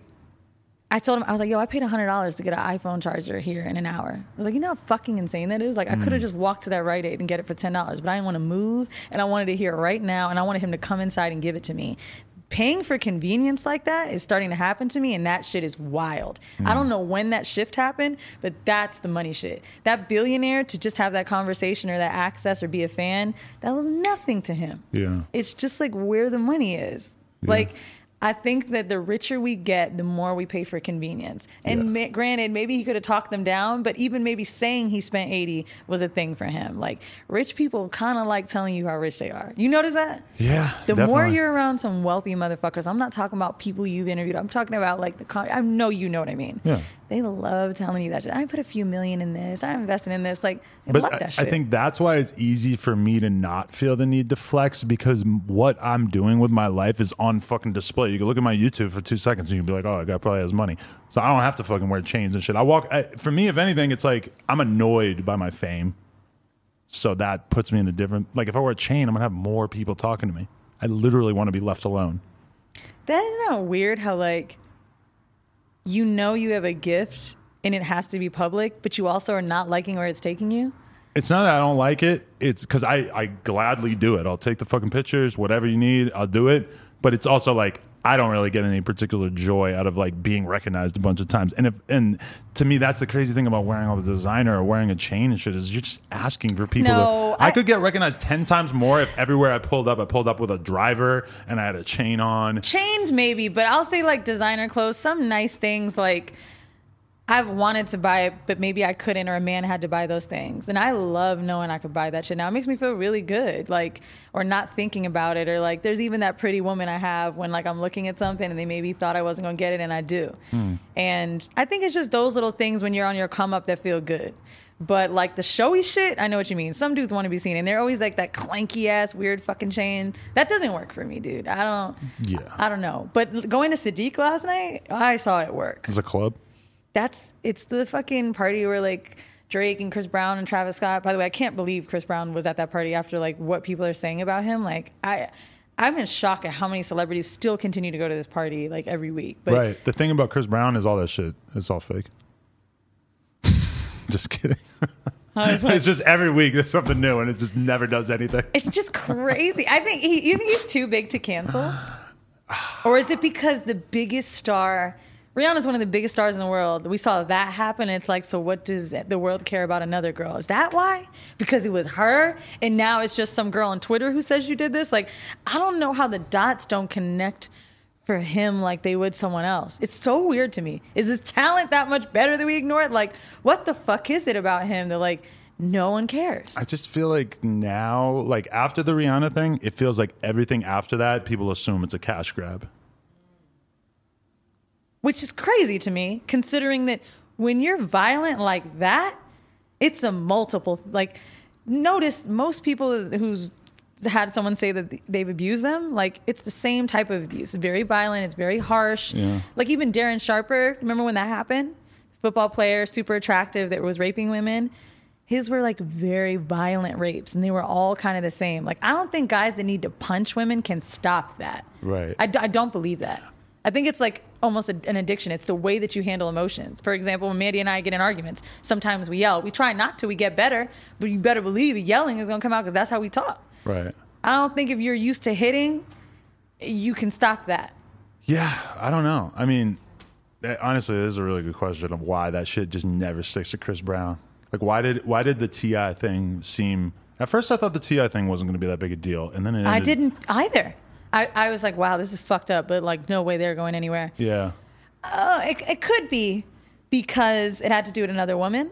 Hmm. And I think we place a lot of a higher standard on women treating women right. So Hmm. to know that maybe a couple could have possibly done that to other women is very hard to see. Because imagine if it was someone saying you drugged them and then it was you and Lena doing it. Hmm.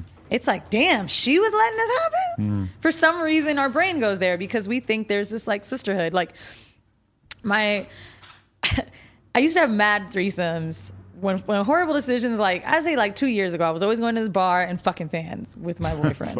I'm not even kidding. Like girls be like, oh easy fan girls. Okay, Yeah, yeah, yeah. Like with him. And he would always joke about how sweet it was. He thought that I would make sure that their friends knew where they were and that we would Uber them home or like get them food, just small things. But like I need those things as a woman, so I want to make sure other women know that I'm gonna make sure they're good. Right. And I maybe you've seen Lena do it when you guys have threesomes. I don't know, but like I feel like when women are in my space and I'm with a man, I need them to know that I got you. Right. Because so many times I haven't felt like that. Yeah. With men. yeah, So to watch that T.I. and Tiny shit, if it is real, it's scary to know that you let that shit go on. Yeah. I could see how that'd be like extra disturbing to people for sure. Their shit's fucked. I wonder because Uh-huh. I mean we haven't seen his podcast since it happened or the TV show stopped filming. But then it's weird because that's like that's stuff that I involves almost went on that corporate. pod the week before with Mandii. Really? We were like working out, going on that podcast, like talking a lot, like and I was like, oh my God, there must have been a reason it didn't happen. I already was worried about it because of like the whole way he talked about his daughter, but I plan to just bring it up on air and have a discussion because I think that's what we should have done. As Uh. like, you know what I mean? Like because that came out of his mouth. That's no alleged shit. Yeah. Like I feel like you gotta address that. But now that was a, a that was a tough one. Yeah, but okay, would you agree? And we can like uh, pivot out of this too into another topic I want to discuss. But would you agree that in regards to the T.I. thing, it feels like yes, he lost these like corporate. uh or not that they necessarily lost him permanently, but like with the TV shit and the podcast deal and all that kind of stuff, a lot of that stuff seems like it's kind of over, at least for the time being. I don't get the feeling that the average rap fan gives much thought to this. They don't. It doesn't seem like the average rap fan has really like lost any love for Ti. they're looking at it for the art, right? Like it's the people that are the brands. But T.I.'s not even like a super relevant rapper right now. True, but like it's the brand deals and it's the social outrage. For example, with Kanye, I love Kanye's music. He's mm-hmm. probably like if I've the most money I've ever spent in concerts probably was Kanye. And I'm not someone who like knows music to the T, but I fucked with him hard. And when he said that shit about slavery being some mental shit, I was like, oh fuck him. Mm. Like I was done. I like I as a music fan was over it. But I think what you're saying, the average rap fan, no. Because that to them is just some normal shit we see. We're so used to hearing accusations like this that it's almost desensitized. Mm. But what Kanye said was such a bigger deal than I think that because of how it affected you can't watch black people talk shit about black people. That's mm. fucking insane. You know what I'm saying? But like with T.I., we already knew him and Tiny probably fucked girls, so it's like I'm not sure, and and and who knows? But no, I don't think it will ruin his rap career. Maybe then it'll ruin them as a brand and as a TV show and as a family. It's got to be hard on their kids too. But slavery as a cho- slavery was a choice. It's kind of like so bizarre and hard to wrap your head around what the fuck that could possibly mean. That it seemed like, and I definitely think that was probably one of the worst moments for Kanye in his career. But also like. It just made so little sense to me that I had a hard time really getting mad at him about it because it's like what like I don't think you can get mad at him about it because you're not taking the shit personal. Oh yeah, for me, yeah. But I, I'm trying to imagine how other people would feel about it, and I was I was upset about that just because it's it just seemed insane. Like what, what are you talking didn't about? he seem to you like that whole time that he kept trying? He was very Candace Owens, bro. Hmm. Like you keep trying to let black people know that we're in this fucking trap. Like we ain't watching Donald Trump doing this shit for years through real estate and treating black people like shit. Not to mention just black people. I think out of anyone, like Muslims, the way that Donald Trump was acting, like we saw him do it over and over with Mexicans, this person, that person, and for Kanye to just dude, like I get it. You're a fucking Republican. You got mad money. Just vote for him and shut the fuck up. You did all this and you're a black superstar and we love you because you were fighting for us. I'll never forget that shit with him and um what's Austin Powers' name? Mike Myers. Thank you. like that was an amazing moment and it was real and authentic. And then you fucking do this years later, you stupid But the, the tweet, the I love how Candace Owens thinks. I already was like familiar with Candace Owens at that point, She's and I was just like, bro, idiot. I hate the way she thinks, and I'm not necessarily against like people having conservative opinions. I got plenty of conservative opinions about things, but the way she thinks, literally the way she thinks, is like I'm gonna look at whatever the Democratic Party line is, and I'm just gonna go against it no matter what. I'm gonna whether it's even like with the mask shit. It's like I hate how that. Oh my God. You didn't even have to. You didn't have to tell me that Candace Owens was going to have some insanely stupid opinions about mass for me to know that she was going to have some insanely stupid opinions about mass because you have to go against the traditional left orthodoxy right now of mass are good. So you just knew that she was going to be anti-Fauci, anti whatever. It's like the idea that she's like this really great innovative thinker is like no, she's the opposite of that, dude. when you're trying to be so out there that your opinions are so fucking insane, people get very manic. Mm-hmm. Like you ever watch when you're watching a YouTube or a moment of someone, you're like, where the fuck is your brain right now? Yeah. I think that's when you're so hungry to keep riling people up with shit. And that is why Candace Owens is insane to me. And Kanye started to do it. And I honestly believe Kanye's got some mental illness shit going on, Oh, but yeah. we just need him to get a black girl again, bro. And I know Amber was half, as am I. I'm just saying he was a little better then. Right. Like we need just one more black girl to get in there. Just Does that rub you the wrong way a little bit that he just goes straight to a fucking non-black supermodel chick? um, yes, only because I love seeing huge black celebrities with black women because I think it's really important for people to see um, black couples, black men and women, like not feeling like you have to attain a woman that looks like this when you reach a certain level of success. And I think that for Kanye, especially being so deep rooted in black culture, like it's kind of like, really?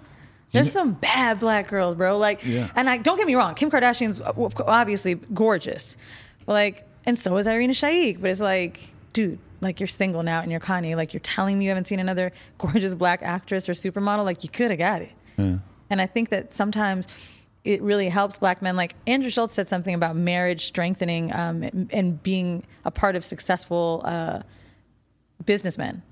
And I don't know if you've noticed that with yourself, maybe with a healthy relationship Oh, with Lennon. yeah. But like, I believe a lot of black men should be aligning themselves with black women because I really believe it to strengthen their relationship to their own community. Like I think a lot of us are kind of like eh, about Kanye because of his relationships. You know what I'm saying? If Kanye got with a black girl right now, he's back, bro. I'm tweeting that Kanye's back. We're all gonna get hype about it and be excited because we feel like you came back down to earth. And there is a thing where when you see a black man that's so rich and wealthy and famous not be with a black girl, where you feel like, oh, you just don't want to fuck with us. Do you feel like you're kind of like just gleefully accepting that identity politics is just going to rule all your thoughts though when you say something like that? Like, shouldn't it always just be about love? Shouldn't we not? Maybe I'm a little devil's advocate here, but don't you think No. every, we should not like race should be the last thing that gets considered when we're talking about who somebody ends up with? No, not when you're feeling like you're tossed up for another race. I think mm. that it's different. Like black girls and I also I'm light skinned and, and and I'm a smaller girl. Like there's a lot of factors to this, but I do believe black women are watching this shit go on and feeling passed up. Like I had a white girl say something to me. I was living in Mexico last year. You and Lena came. I was trying to link with you guys actually, Right. but I was living there for a few months and this girl said something to me about a black guy she was dating. We were cool. And she was like, I don't know what shift happened in the last year or two. She's like, I felt like a really sexy white girl, and she's Russian. She's like, I felt like black guys wanted me. She's like, and now suddenly I feel like black girls were, are back. And it bothered me so much. She's like, I don't know when this happened. I don't know when black girls became like just so in for everyone to where black men don't even want to date me in public anymore. And it made me laugh that she had the nerve to say that to me, but yes, I think that is coming from black girls being more out loud and talking about things like that. Because for years, I think people have felt like that. I think I used to only flat iron my hair because I thought I had to look a certain way hmm. for guys that I wanted to attract. Right. When now I don't give a fuck. Yeah. I remember when I was doing a podcast with Dame Dash one time that he just was like he he sincerely asked me like when you go into a record label and there's a white girl working there, do you go out of your way to like support her because she's white? And I was like so confused by what he was asking me. Mm-hmm. And I'm like, of course not. What the fuck would I give a fuck about another person being white for? I don't view myself as like a white person and I need to like help out the other white people. but it immediately occurred to me that to him, that's a completely logical way of thinking about the world. Is that of course if you're a black guy, you should want to help out other black people. Dude, But that that makes no sense to I me as a white person. something- And I think it's unhealthy for everyone to think that way. So the studio that we opened, like it started moving fast and we needed to hire people. And I was going on Twitter and being like, yo, like I'm looking for a black engineer. I'm looking for a black woman engineer. I'm looking for a black graphic designer. And a lot of white people were upset with me. Mm-hmm. And even when I went on Flagrant, Andrew was like, oh, you're just shutting all the white people out. And I'm like, look, bro, like I can't make money on black people for the last I was a sales engineer before I, you know, was an entertainer. I can't make money on all these black people years and years and years having black podcasts in there, black people paying me and not reinvesting the dollar. That's insane. What the fuck do I look like having a bunch of black podcasts come up in here and a white girl's engineering? This is stupid. I'm supposed to be giving you the same opportunity that I got. It just doesn't add up if I'm not thinking that way. And that forward thinking is really going to, in my opinion, move our culture forward. Killer Mike said something to me on a net, uh, not me, sorry, on a Netflix documentary that spoke to me. He said like the white dollar and the Asian dollar, they stay in the community for like 20 days or so, circulating. And Jewish and all these communities, it goes around and around. And the black dollar is six hours. That is fucking insane. So I can't perpetuate this like black girl shit and rah rah whatever if I'm not really doing it. I have to mm. do it. If I don't, then what the fuck am I saying? I'm just a hypocrite in my own stance.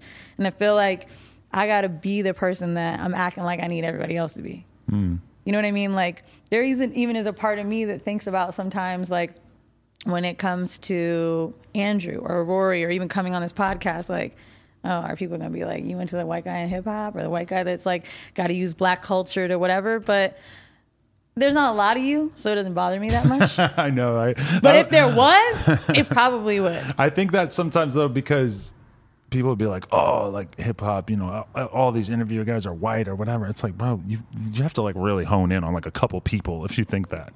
There's a bucket. There's a there's me, Vlad, some radio guys probably, but I mean like when you look at like the hip hop media landscape, it's like largely people of color. I think Yeah. me and Vlad are kind of like outlandishly. I don't even or- know what Vlad looks like. I know Vlad TV, the name. He's a Russian Jew, but he like you know like, our shit is very popular, so I guess it kind of stands out compared to a lot of stuff. But yeah, I mean, I, I, I do feel that though because like okay, even uh, recently we were like interviewing for a job, and we had like a you know bunch of different uh, people applying, and I would be lying if I didn't say that I considered the black people who are applying to have an inherent advantage at least like advantage as in like i would rather hire them because i know how everyone's going to perceive it and if i was going to hire a white guy he would just probably for the same job he'd probably have to be like way way more qualified than the other people just because i know how people are going to perceive it it's a hip-hop media company you just you know, there's just something that's kind of unseemly about I it. mean, if you're I don't even want you to say perceive it more than like you need to understand this. Like when I did my TV show, like when it got greenlit, I hosted, it, created the story or whatever, and like I wanted the film crew to be black. If they weren't black, they had to be Latino. Only because to me, most of the businesses were black that I was highlighting. Mm-hmm. This is the first finance show ever hosted by a black girl on cable television. I can't not have the camera crew make the guests feeling comfortable. I got a black girl in here talking about domination and some like what some white girl named Katie's and be like, yeah, welcome caramel.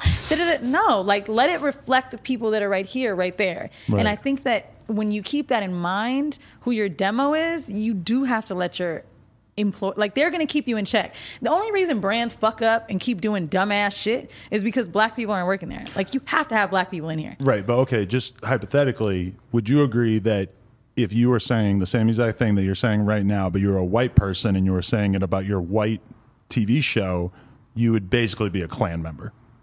Correct. However, white people don't need to have that upper advantage because they dominate most of it anyway. You're not thinking about it. I, For- right, no, I, I get that, but I just think that in the long run, sometimes I wonder what people rooting for their own race so hard eventually will do to us. Because as as a as a society, it just seems kind of untenable for everybody to be sort of like anti melting pot now, and instead it's like no, like everyone needs to sort of like not fit anti-melting within their, pot more than it's own like- group. Pipe up your own when you can. I'm Hmm. in a position where I can hire people now, and that's why I'm going to do that. It ain't like I ain't got white friends. I fuck white boys. Like I like white shit. You know what I'm saying? But like at the end of the day, I understand where it's really gonna matter Hmm. in those entrepreneurial roles and like things when it comes to being able to hire someone in positions of power. Like I gotta understand what got me here, and like I have to make sure I'm keeping that circle going around. It's not about like not being able to join in, but I do think we do need to strengthen our own people in numbers because at the end of the day. I know for a fact things have been harder because I was a black girl. Maybe I've been passed up for things like when people even compare horrible decisions to call her daddy. Like Charlemagne has been having the largest issue selling ads for horrible decisions and he can't fathom why. Like he's like, yo, I need to build a case around this. He's like, figure out how much Sofia is getting per ad dollar per CPM. I need to know because there's no reason you can have hundreds of thousand people listening and we can't sell more than a pod less than you. Right.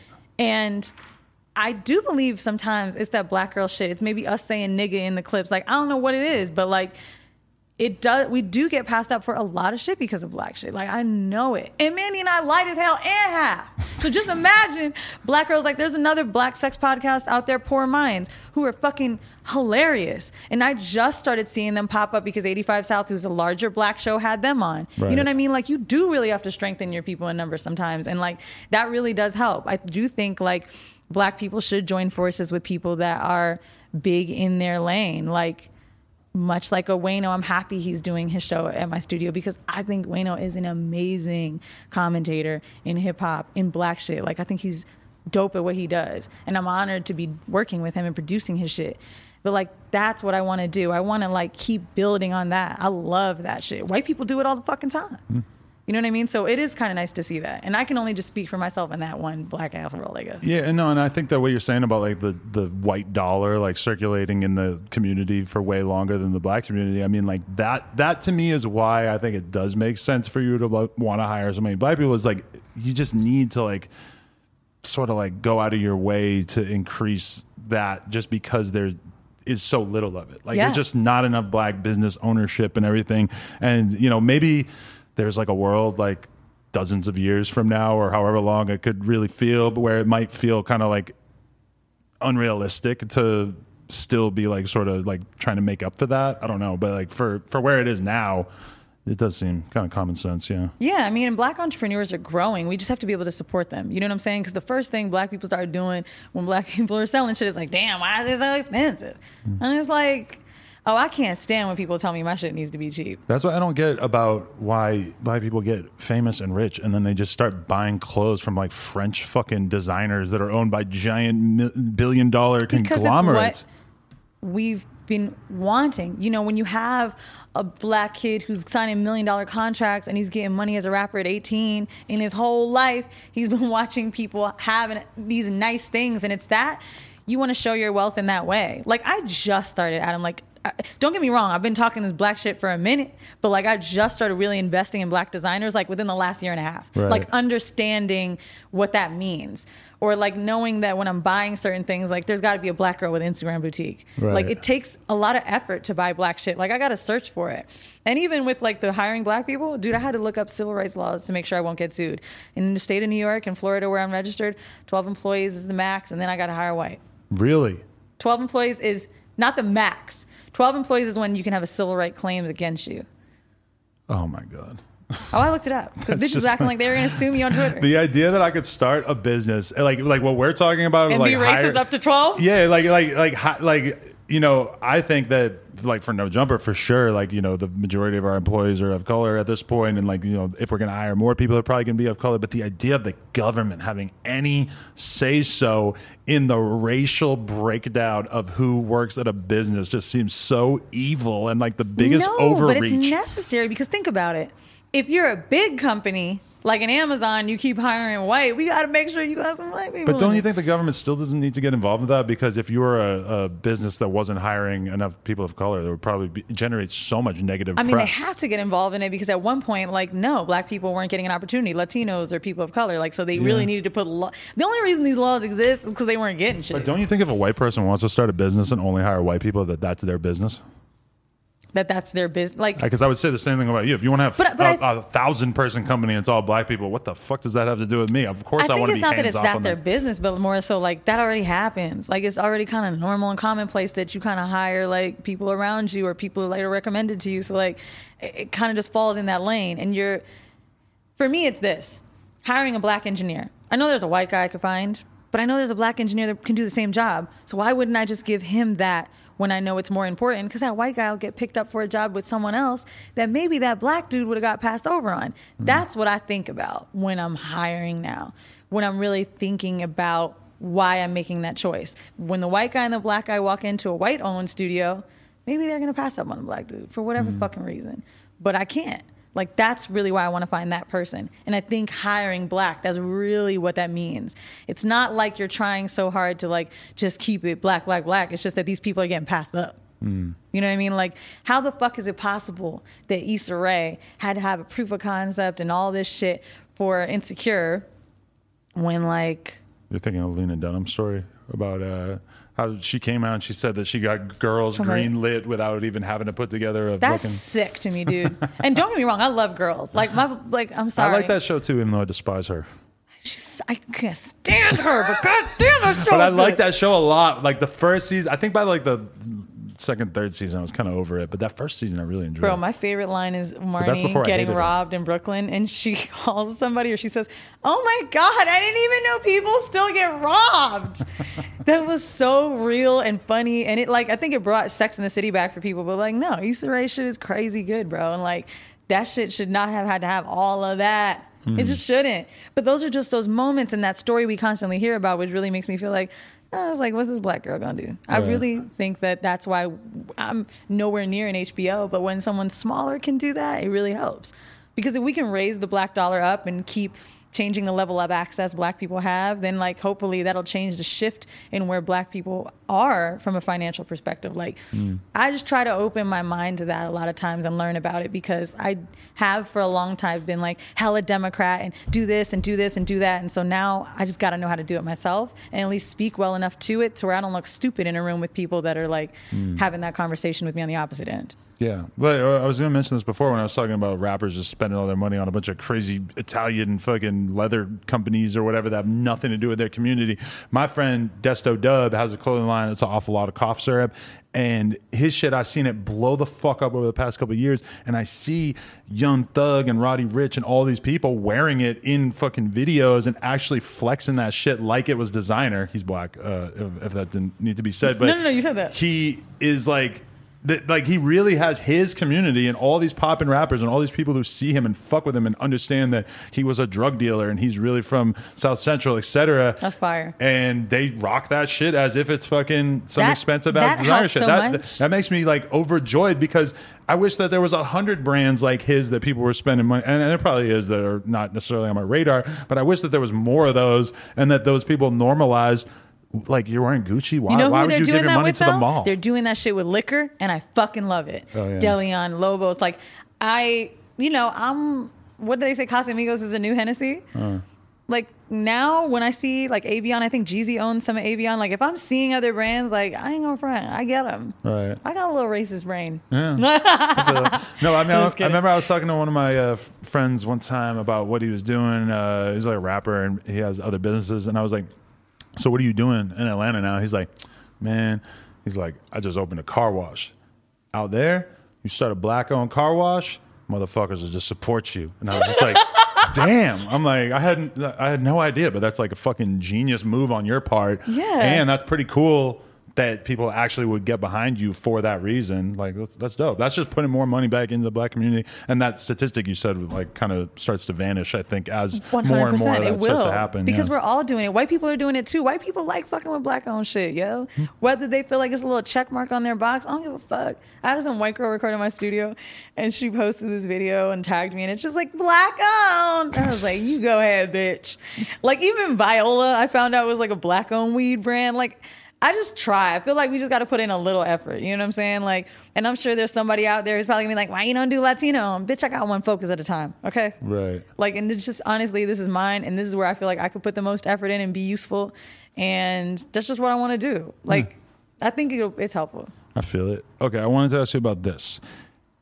Meg Thee Stallion seems, in some ways, very defeated by the response that she's gotten from like her peers, the, the men in the rap industry, who clearly don't seem to give two shits about her having uh, allegedly been shot, and she's upset with people like DaBaby for not having her back on that. Yeah. How do you feel about that? Were you surprised by the fact that a lot of these artists are, are pretty quick to keep working with Tory and whatnot? Um, Yeah, man, I was really shocked at how fast he kind of came back around. Um, when I was doing sex cells, I don't even know if I'm allowed to say this. Do- Am I a Selena right now? Go crazy. I feel really. I don't know if I'm violating something, dude. You're actually beyond the reach of the law when you're on this podcast. Nobody can sue you or do anything to you for anything Well- you say on here. I assume. Uh, they were we had like certain like the rapper that we had on was Young and May on on my show and like one that was like very readily available was Tory Lanez and apparently he was offering way more promotion and his team was like doing a lot to try to like get him on anything and to me like I remember they were like, okay, we have a rapper. We're pretty sure what you're to say. I thought they were to say T.I., to be honest. I didn't know what they was coming out with. And when they said Tory Lanez, they're like, are you fucking kidding me? And like he was offering this, this, that, how this many posts, this much airtime. And it's like, oh, his team was trying to fucking throw him at anything. And I'm like, hell no, bro. Right. What the fuck I look like going on horrible decisions, being like feminist, rah rah. And to be honest, I do, I am disappointed at how people actually believe Meg and they just don't give a fuck. Mm. And with the TI thing that we had discussed earlier, when people are accusatory, we don't know those girls. And much like the Chris Brown thing, we don't know those girls, but we knew Rihanna. Like, I, I am very surprised at that. And Meg seems like a sweetheart. Like, she's not controversial at all. Like, we all really like her. She's like a, a very natural girl. She can rap too. Like, it's fucked up. Um, I read the comments and it's like you really would think that Meg did something wrong by getting shot. I know. Like that's I believe he shot her. Do you? I, I definitely seem, think it seems like the most likely scenario. Uh, I, I'm still like a little bit open minded because been- I even feel like there's was like stuff a- that's going to come out in court that might make me think different about it, but it seems kind of I'm unlikely. sure she was maybe yelling, but I don't give a fuck what she was saying. Like, I, I mean, I think by default she was yelling. oh, I, like that's what I'm saying. Well, she might have what- punched him in the fucking face, and and I, I've kind of heard that that like she might have like hit him first, but I mean, who the fuck cares? Shoot That's- me? That's way different. Yeah. I agree. Like I think there's nothing that could top that. And like when you could potentially kill somebody, but honestly, I think that's that Napoleon shit. Like I really believe short men have a fucking complex. Mm-hmm. I've been hate to get dark, but I've had a man put their hands on me, and I think I've he was five eight, five nine. And after that, it was very difficult for me to date short men. And I really mm-hmm. believed that he was doing it because he, in his ego, like he just needed to feel stronger and more powerful. And short dudes scare the shit out of me. And I'm sorry for short dude. Like I just don't know that violent, that temper. It's either a small dick thing or a short thing. I just feel like it got to be one of the two. I don't understand when like the narcissism and the ego get so out of control. Like what is it? Mm. Like it's not even normal. You know what I'm saying? And like for Tory Lanez to have to shoot a bitch, like, are you fucking kidding me? Right. How bad was it? And in a car? Like, dude, that's crazy. That's the crazy thing about it is that the story sounds so bad that given that it was like a year ago or probably longer by this point, like the idea that he isn't already in jail to so many people just it feels like he must be innocent or there must be something more to this. But she tweeted out, she wrote justice is slow. Which I mean, like anyone who knows about like this kind of case, and especially during COVID, of course it's going to take a long Yeah. time. It's easily going to take a year during COVID. If it take a couple years, shouldn't surprise anybody. But yeah, I've definitely been surprised that and entertainers though supporting him and, and i think this is one thing that i feel like scares me and may lead to my demise one day i'm not really afraid to say i don't like people because i'm not scared like you know how people don't want to like burn bridges like right. If I think you fucking did some shit, like I don't really care to say it. Like I just don't. Like what what is really gonna stop my bag? Because I said I think so and so really hit a bitch. Like I really think you shot her, and I think rappers trying to be so neutral and civil is some punk shit. Like DaBaby is huge. Who gives a fuck if you don't work with Tory Lanez again? It's not Jay Z, bro. Like get the fuck out of here. And I only compare not to to say if Jay Z did it, it wouldn't be wrong, right? I more so mean like the weight of that person. Like, are you kidding me? Yeah. Like really, it's just it's sad to watch, but also she's a girl. I don't really expect more from men. No offense, but most men are pretty terrible. out for the home team. I love dick, but men are terrible.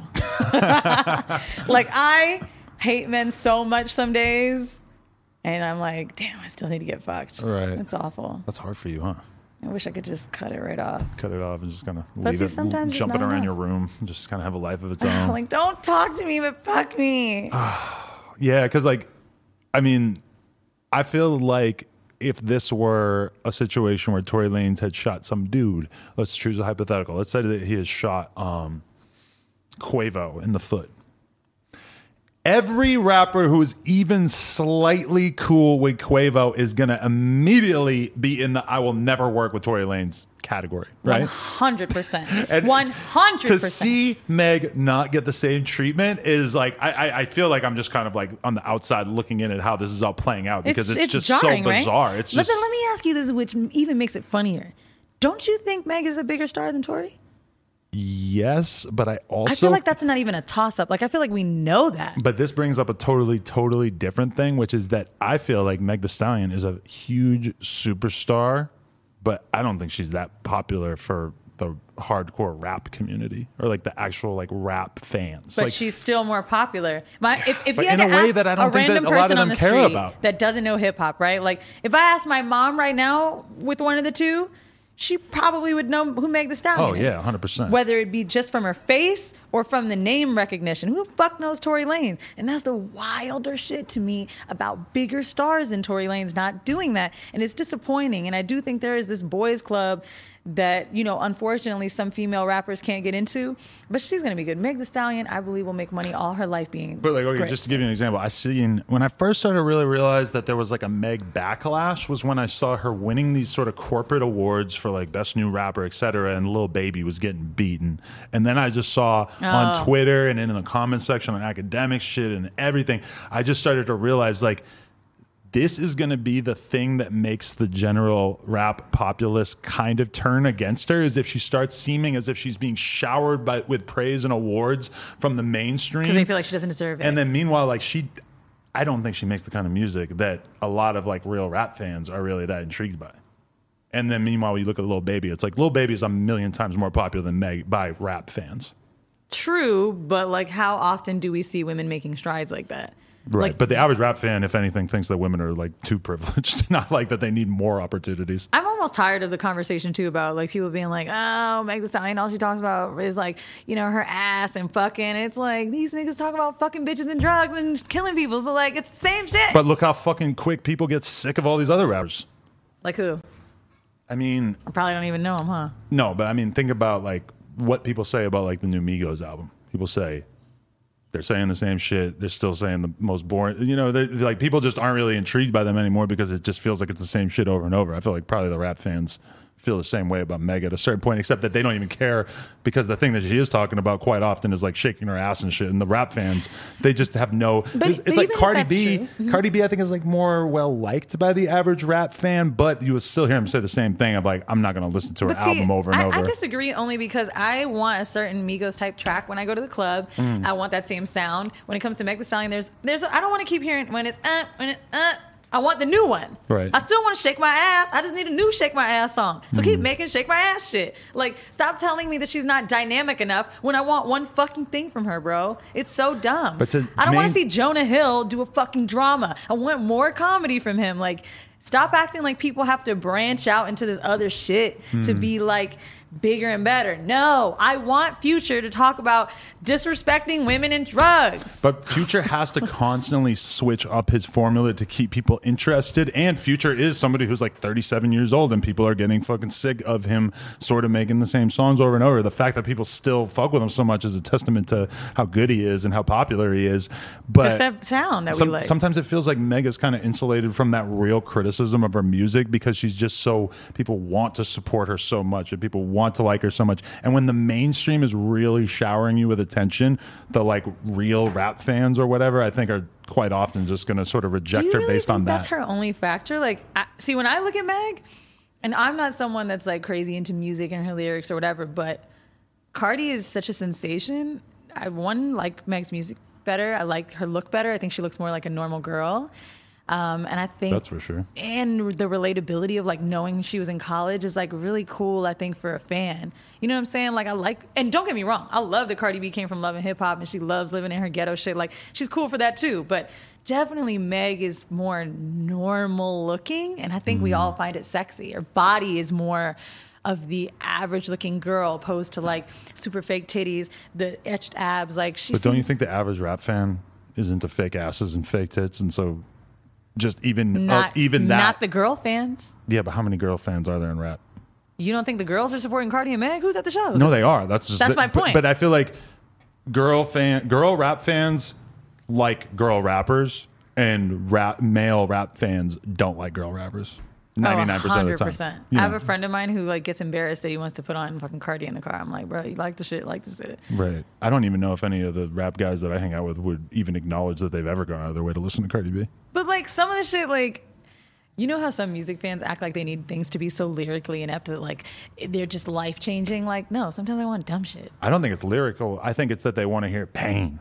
I think that if Mm. if Meg Thee Stallion had taken her career in a direction where she was like doing some fucking Jay Z shit and telling you about how hard her coming up was and how she sold dope and all, I mean it would be fake for her, or whatever. But like it feels like if she had gone in like a little bit more of We that like she is. street lane. Women have to be sexualized in order to break. I'm sorry, but I don't really think that's true. I believe those there's those women there, but you almost have to sexualize some shit to be noticed. Like I just had this conversation with um, Alex, who Alex Jones. no, he's a fucking dumb. I like that you hate him. Like I hate when stupid people just say stupid shit. Like I'm sure he's smarter than that, but whatever. He's out of But, his uh, fucking mind. He's a psychopath. a friend of mine, the, the guy on the studio with, he said to me, like, I must say, like, I got to take back what I said about you. Like, I always said you had to tone yourself down to Hmm. get more, and you didn't. And I feel like I knew what I was doing this whole time. Like I'm exactly the Weezy from Horrible Decisions that people think I am. I'm not sexual sometimes. I'm just smarter than that. And I had to use that talk podcast experience to get into one more door, to get into another door, and to get another door.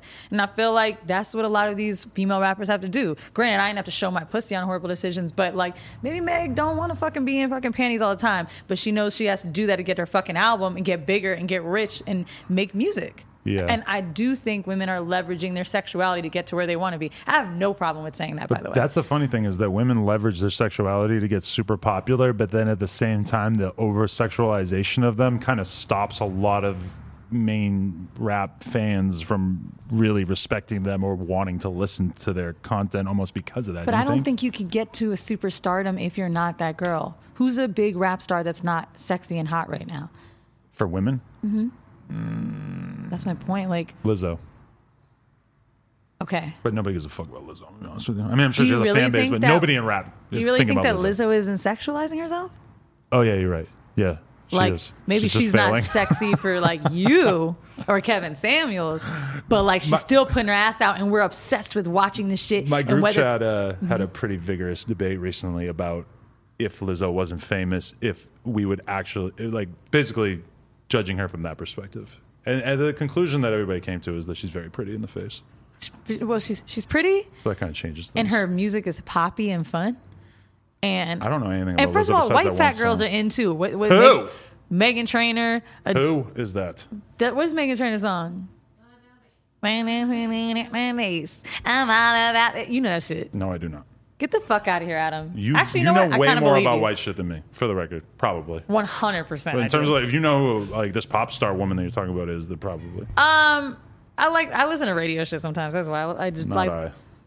Oh, you hate me now? No, I just don't know about it. It's, it's shit like that, like li- music in the car, right? But like top forties, there's some fat white girls that be making it, and I think that know. like I know Adele.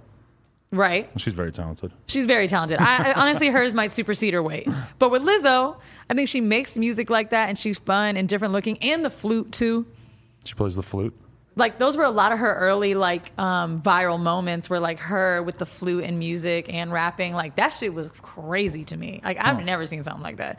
And i think she just was dynamic in that way to where she was different and also making people feel really good about their bodies which is funny because i think who lizzo empowers the most is probably not even women at her size. It's the girls right in the middle you know what I mean? They're just like, look, she's proud. Like, Yeah. Which also Lizzo has said is very insulting to her. Like, y'all telling me I'm confident is a fucking terrible thing to say. But you know, I remember when Lizzo, uh, you know, when I sort of realized like, oh, the tide is going to turn against her very quickly. Was when I saw her by the Lakers game and she's all like shaking her ass. I forget what she was wearing, but. Oh, her I. I just saw the comment section just erupt with just pure hatred for her being fat and being out in public, showing off how fat she was, trying to make it sexy. And I was just like, oh, y'all hate her for that. Like, I didn't realize they were going to turn on her that Bro, quickly. people hate fat people. Like Oh, Like, yeah. I didn't even know I was able to say fat people until we started interviewing more fat people, and they were like, "Nah, you can say that shit." Like, people hate fat people. Like, when it comes to jobs, when it comes to anything, like. I'm telling you, there's like that's the one thing that may be a little colorblind with, except for fat black women. They I do believe they're treated the worst. But like Mm. fat people, people treat like shit. They feel like you can't do your job at certain things. You won't be good at this. Like you're gonna get passed up for a lot of shit. So the fact that Lizzo is like showing it off and throwing it in your face, I think is kind of like I love a good fuck you moment. Yeah, when people consider someone unattractive, you will see them expressing hatred for that person so far beyond the thing that they actually hate them for. Whereas when you see someone who's really hot and they're getting in trouble for something or being canceled for something, it's like a lot of times kind of muted. Yeah. They just don't. But a girl being ugly, people will mercilessly they'll treat her like she's Adolf Hitler in the flesh. just for just for like a slight grievance mixed with being ugly. Because It's you know, crazy. it's like people feel like sometimes, how dare you fucking be that bitch and be that confident, which is wild to Mm. me. Like, I'm not gonna front. Other people really don't. Don't get me wrong. Even if I've judged someone for their shit, I'm not going as far as to comment about it or making a goddamn segment about it on a podcast. People be wilding how they talk about Lizzo, and honestly, it's in such poor taste. Kind of like how I feel about the Kevin Samuel shit that they go on and on and on about it. But like with Lizzo, I don't know what makes it so much of a phenomenon for people to watch happen. But I love underdogs and I do like shit like that. And when I watch her give that fuck you, oh my God, it makes me want to pay for her album. Hmm. And I stream. Yeah. Like, I love supporting people that are just really living in their truth. Like, Lizzo's not hurting nobody. It's funny though because my viewpoint of a lot of these like female rappers that we're talking about, I'm realizing from talking to you, is way less nuanced. Whereas I could give you like a real in-depth breakdown of like the ups and downs of DaBaby's career or whatever. Whereas with like Meg or Lizzo, it's kind of like I see them come out, I get an idea for what the music is, whatever. Maybe I pay attention when there's a controversy or a new album or whatever. But like I, I just see the hatred come at them from the no jumper type fans, the Akademiks type fans, the world star type fans, which to me, that's basically like what rap I music really is. I really appreciate you saying that because, like, that fan base, I don't know what age group it is. I don't know who it is or what it is, but like, it is weird. Like, I recently um, had had a conversation with Mandii about on our show about people like saying things to her on her other podcast about like her weight or whatever. And Mandii's not fat. Like Mandii's thick. She's pretty. Like I don't even get why they be going there with her. She's our- lost a lot of weight. yeah. Right? Yeah, she okay, has. Yeah. But like our fans don't do that. But like the other ones do. And it's like, what the fuck is it with men getting so obsessed with like Hmm. shitting on you? Dudes that we all know would want to fuck her. Like, and I don't want to uh, uh, speak for Mandii in, in, in this way, but it's just like she's my co host. I see it from my own eyes. And I'm like, God damn, like it, dudes that could never do that to her in public. It's a weird thing with this internet comment shit. Mm. And it's like they just like to gang up together. And then they like to get better comments than the other one. Now they're doing it for comment likes. People with no pictures. Like, I don't understand this shit at all. And I don't know if it's because my brain likes to make money, but this feels like poor shit. I mm. swear to God, Adam, I don't know who does this shit. I would literally stop fucking somebody if I knew they were doing comments like this. It is wild to me. Like the biggest fucking dick in the world. I'd be like, you were on there calling Lizzo fat? Like, nigga, what else have you done today? Right. It's so dumb to me. Yeah. But somehow they pay your bills. I see it coming out of the woodwork too, where like, especially when we had my kid, that it's like, whoa, there's a million fake accounts that want to tell me that my girl and I should not have had a kid because we are porn stars. And it's like, I didn't, like, people really make fake accounts to let you know. Like, was pretty shocked by that. It's like you ain't about to find the bitch that left it on her regular page anyway. Right. So why do they do that? Honestly, you know, Lena doesn't follow a lot of people, and I follow her Lena the mom page, and like, and I'm getting to that age where I think about children. I like following women and seeing their evolution. Sham Booty is one. Like, you know, she's someone I admire in that work, like much like you know your fiance. And I was having a hard time looking at some of her comments, like hmm. to where I remember last year when she was pregnant, or maybe it was a year and a half ago. I don't know. COVID makes my mind weird, but I was like, "Fuck, dude! Like, what are they gonna say to me? Like, Yeah. you know what I mean? And it's intense. I, I don't even know if you can enjoy a pregnancy like that. So, like, it does make me feel good to leave comments and do nice shit because it matters. You don't see as many of those. But you kind of realize like the kind of things that people probably say behind closed doors that they don't have the guts to say in real life. Because like one of the main things that I have to ban people from saying that to me is like, oh wow, I never would have even thought that anyone would say that is like your kid is going to get older and he's she's going to kill herself because of her Are you parents. serious? Yeah, like all the time. Oh my god! And you block them, but it's like, damn, like there's a significant percentage of people who like want to say that and want to see your maybe they really think it maybe they just want to see the reaction but like I think it's reaction. it kind of like exposes like an uglier side of what people are capable of that you wouldn't really know of if everybody was just using their real accounts. Also, there is a lot of jealousy in the fact that we're watching Mm.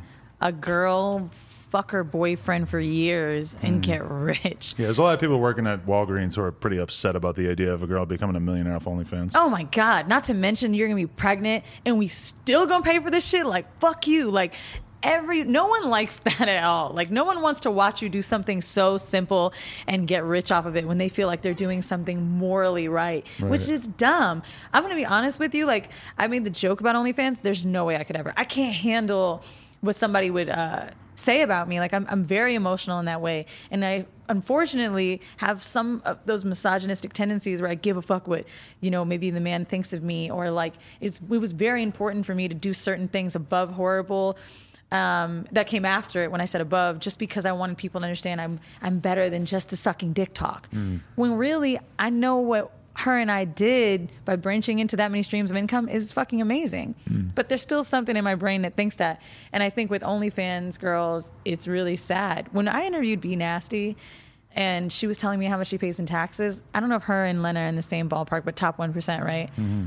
I was like, God damn. And you still got people talking to you like this? Like when you go buy someone's fucking life from just showing your pussy, mm. that's it. Like, it's wild. But I think even they would probably acknowledge that that is part of why they don't like them. It's because they're making an absurd amount of money, and like the economy has kind of been twisted to the point where it's you know women are able to make this like absolutely absurd amount of money compared to other work that people consider more valuable. I don't even think a lot of those trolls would deny that that's a big part of why they have a problem with these. I mean, girls, and you know? that's the thing. It's not your kid. It's them being so jealous that we're watching this happy fucking family, things that we don't have, a beautiful Mm. home, and you know, popularity. A lot of people want, right? Like both of you have it. Mm. That's something that like people are jealous of, and like, oh, and you got it from fucking fuck you. Like, it's when I was talking to those fresh and fit dudes, they were uh, talking about like basically, you know, 'cause they do a lot of like sort of counseling or advising to dudes, like to help them with their, uh, you know, girl getting uh, aims. And Mm-hmm. they were like listing off. I think there was five things, and it was like, you know, it was like you got to get your money right, you got to get your social media right, you got to get your fitness right. And uh, I was kind of, and, and then like, they, but they were basically acknowledging that none of that shit matters if you have clout. And I was like, really? Like, you really think that? And they're like, yes. And these guys spend like a lot of time like invested in like what works dating wise. And they were like, a blue check is bigger than all those things. A blue check is big, is bigger than having a million dollars in the I, bank. I don't. I don't believe that for quality, and I tell you why. Like, Quality, okay. They don't seem to, too concerned with that. or maybe they are. but- like you know the type of girls like you could fuck with off of a blue check. And I'm not saying anything lesser than, but like if they're excited about it, cool. They might be just as beautiful, but like they may not have something that be that may be more sustainable. I fuck mm. with mad beautiful women. When I say fuck with, I mean like friendships or platonic or whatever. And the ones that have a lot of their own shit, they talk like that. They're like, "What the fuck? I look like fucking with this dude." Like, bitch, look mm. at what I got going on. Like, then now you start getting in your head about it. Like, it hit me for the first time like a few months ago when I went out with a guy from Mariah that didn't tell me he knew who I was, hmm.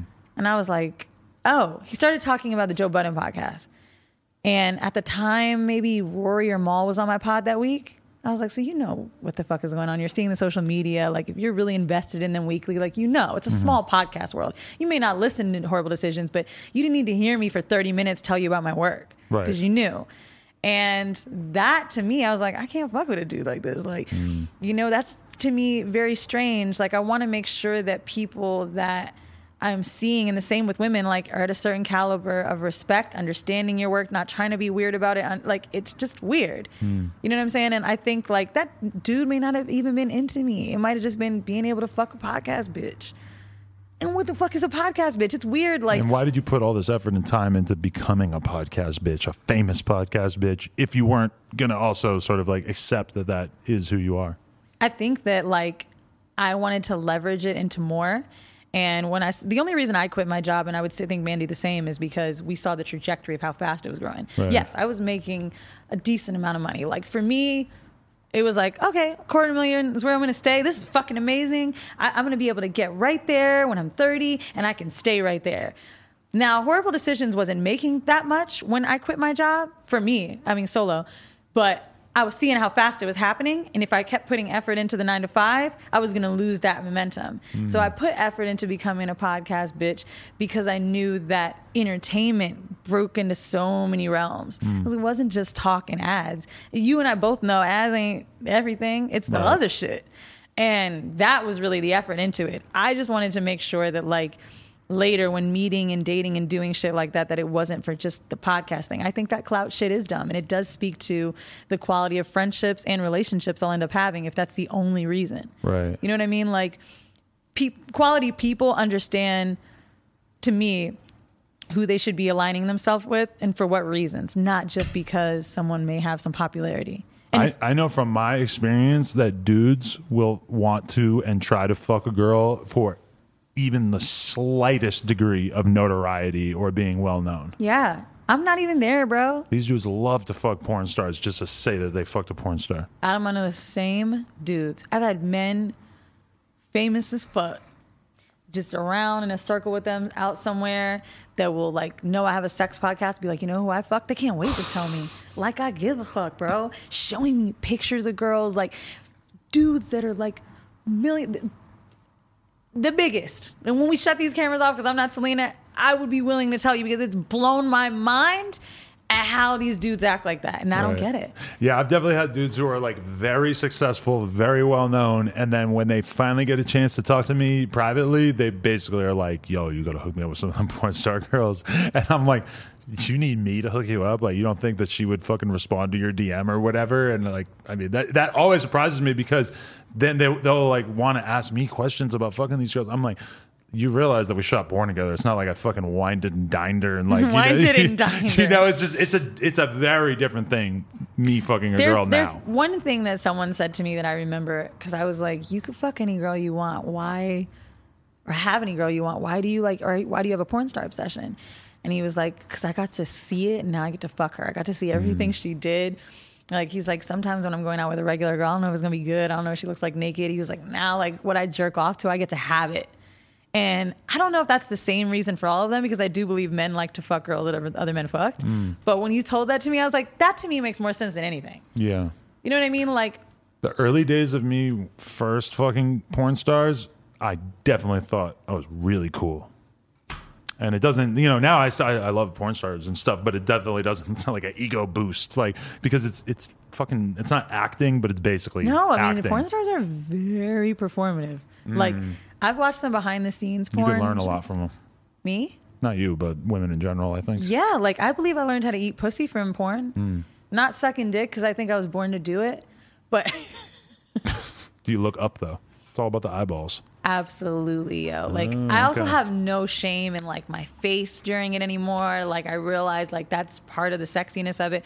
But eating pussy specifically, pussy is so different. You can do a lot of the same type of things to a dick and you'll be all right. Maybe Mm. you don't know this, but it's kind of true. With eating pussy, it varies. It really varies from women, the ways that you can touch them, how much softer you need to be, like the ways that you're licking them, ways you put your mouth, sucking, all kinds of shit. Even being turned off by not doing the same kind of rhythm, just like doing the licky thing. Like there's a lot. And porn has taught me that 100%. I encourage and implore all men and women that eat pussy to watch a fucking video on it. I've been watching porn all these years. I don't think I ever watched anybody eat pussy, but Yeah, like we don't. cool idea. You never see people eating I pussy. skipped that part. Because it's why? Because what the fuck do I? That's that's weird. That's gay. You don't even like watching women eat each other's pussies No, in porn? no, Really? no. We need full penetration. Do you enjoy eating pussy? Yeah, But is it only? I don't Len- do it enough. But is it only Lena's pussy? yeah. You only enjoy eating her pussy. Oh, uh, I guess I've eaten out a few girls with her over the years. Yeah. But for the most part, it's really just hers. Then you don't really like it. You do it. To because, me, that's you an do act- it because you enjoy watching someone you care about get off. it's off. an act of love, or I'll do it for porn. Yeah, so you don't really like it like that. Maybe you're right. I don't know. There's no way you'd be never. I know men that love to eat pussy. They don't give up. They'll jerk off and eat pussy, and it's fucking hot. Yeah, because before I was in this relationship, when I was fucking random girls, was I eating their vagina? Not unless I was really drunk. Really? Yeah. Yeah, if it gets you hard and it gets you off, you, like for me, when I think about it, sometimes it's taste or it's the way women react or like it's all of those things in my head. If you're not thinking like Well, that, Well, there's like a ninety percent chance that her pussy's gonna smell bad too. So, a 90% chance.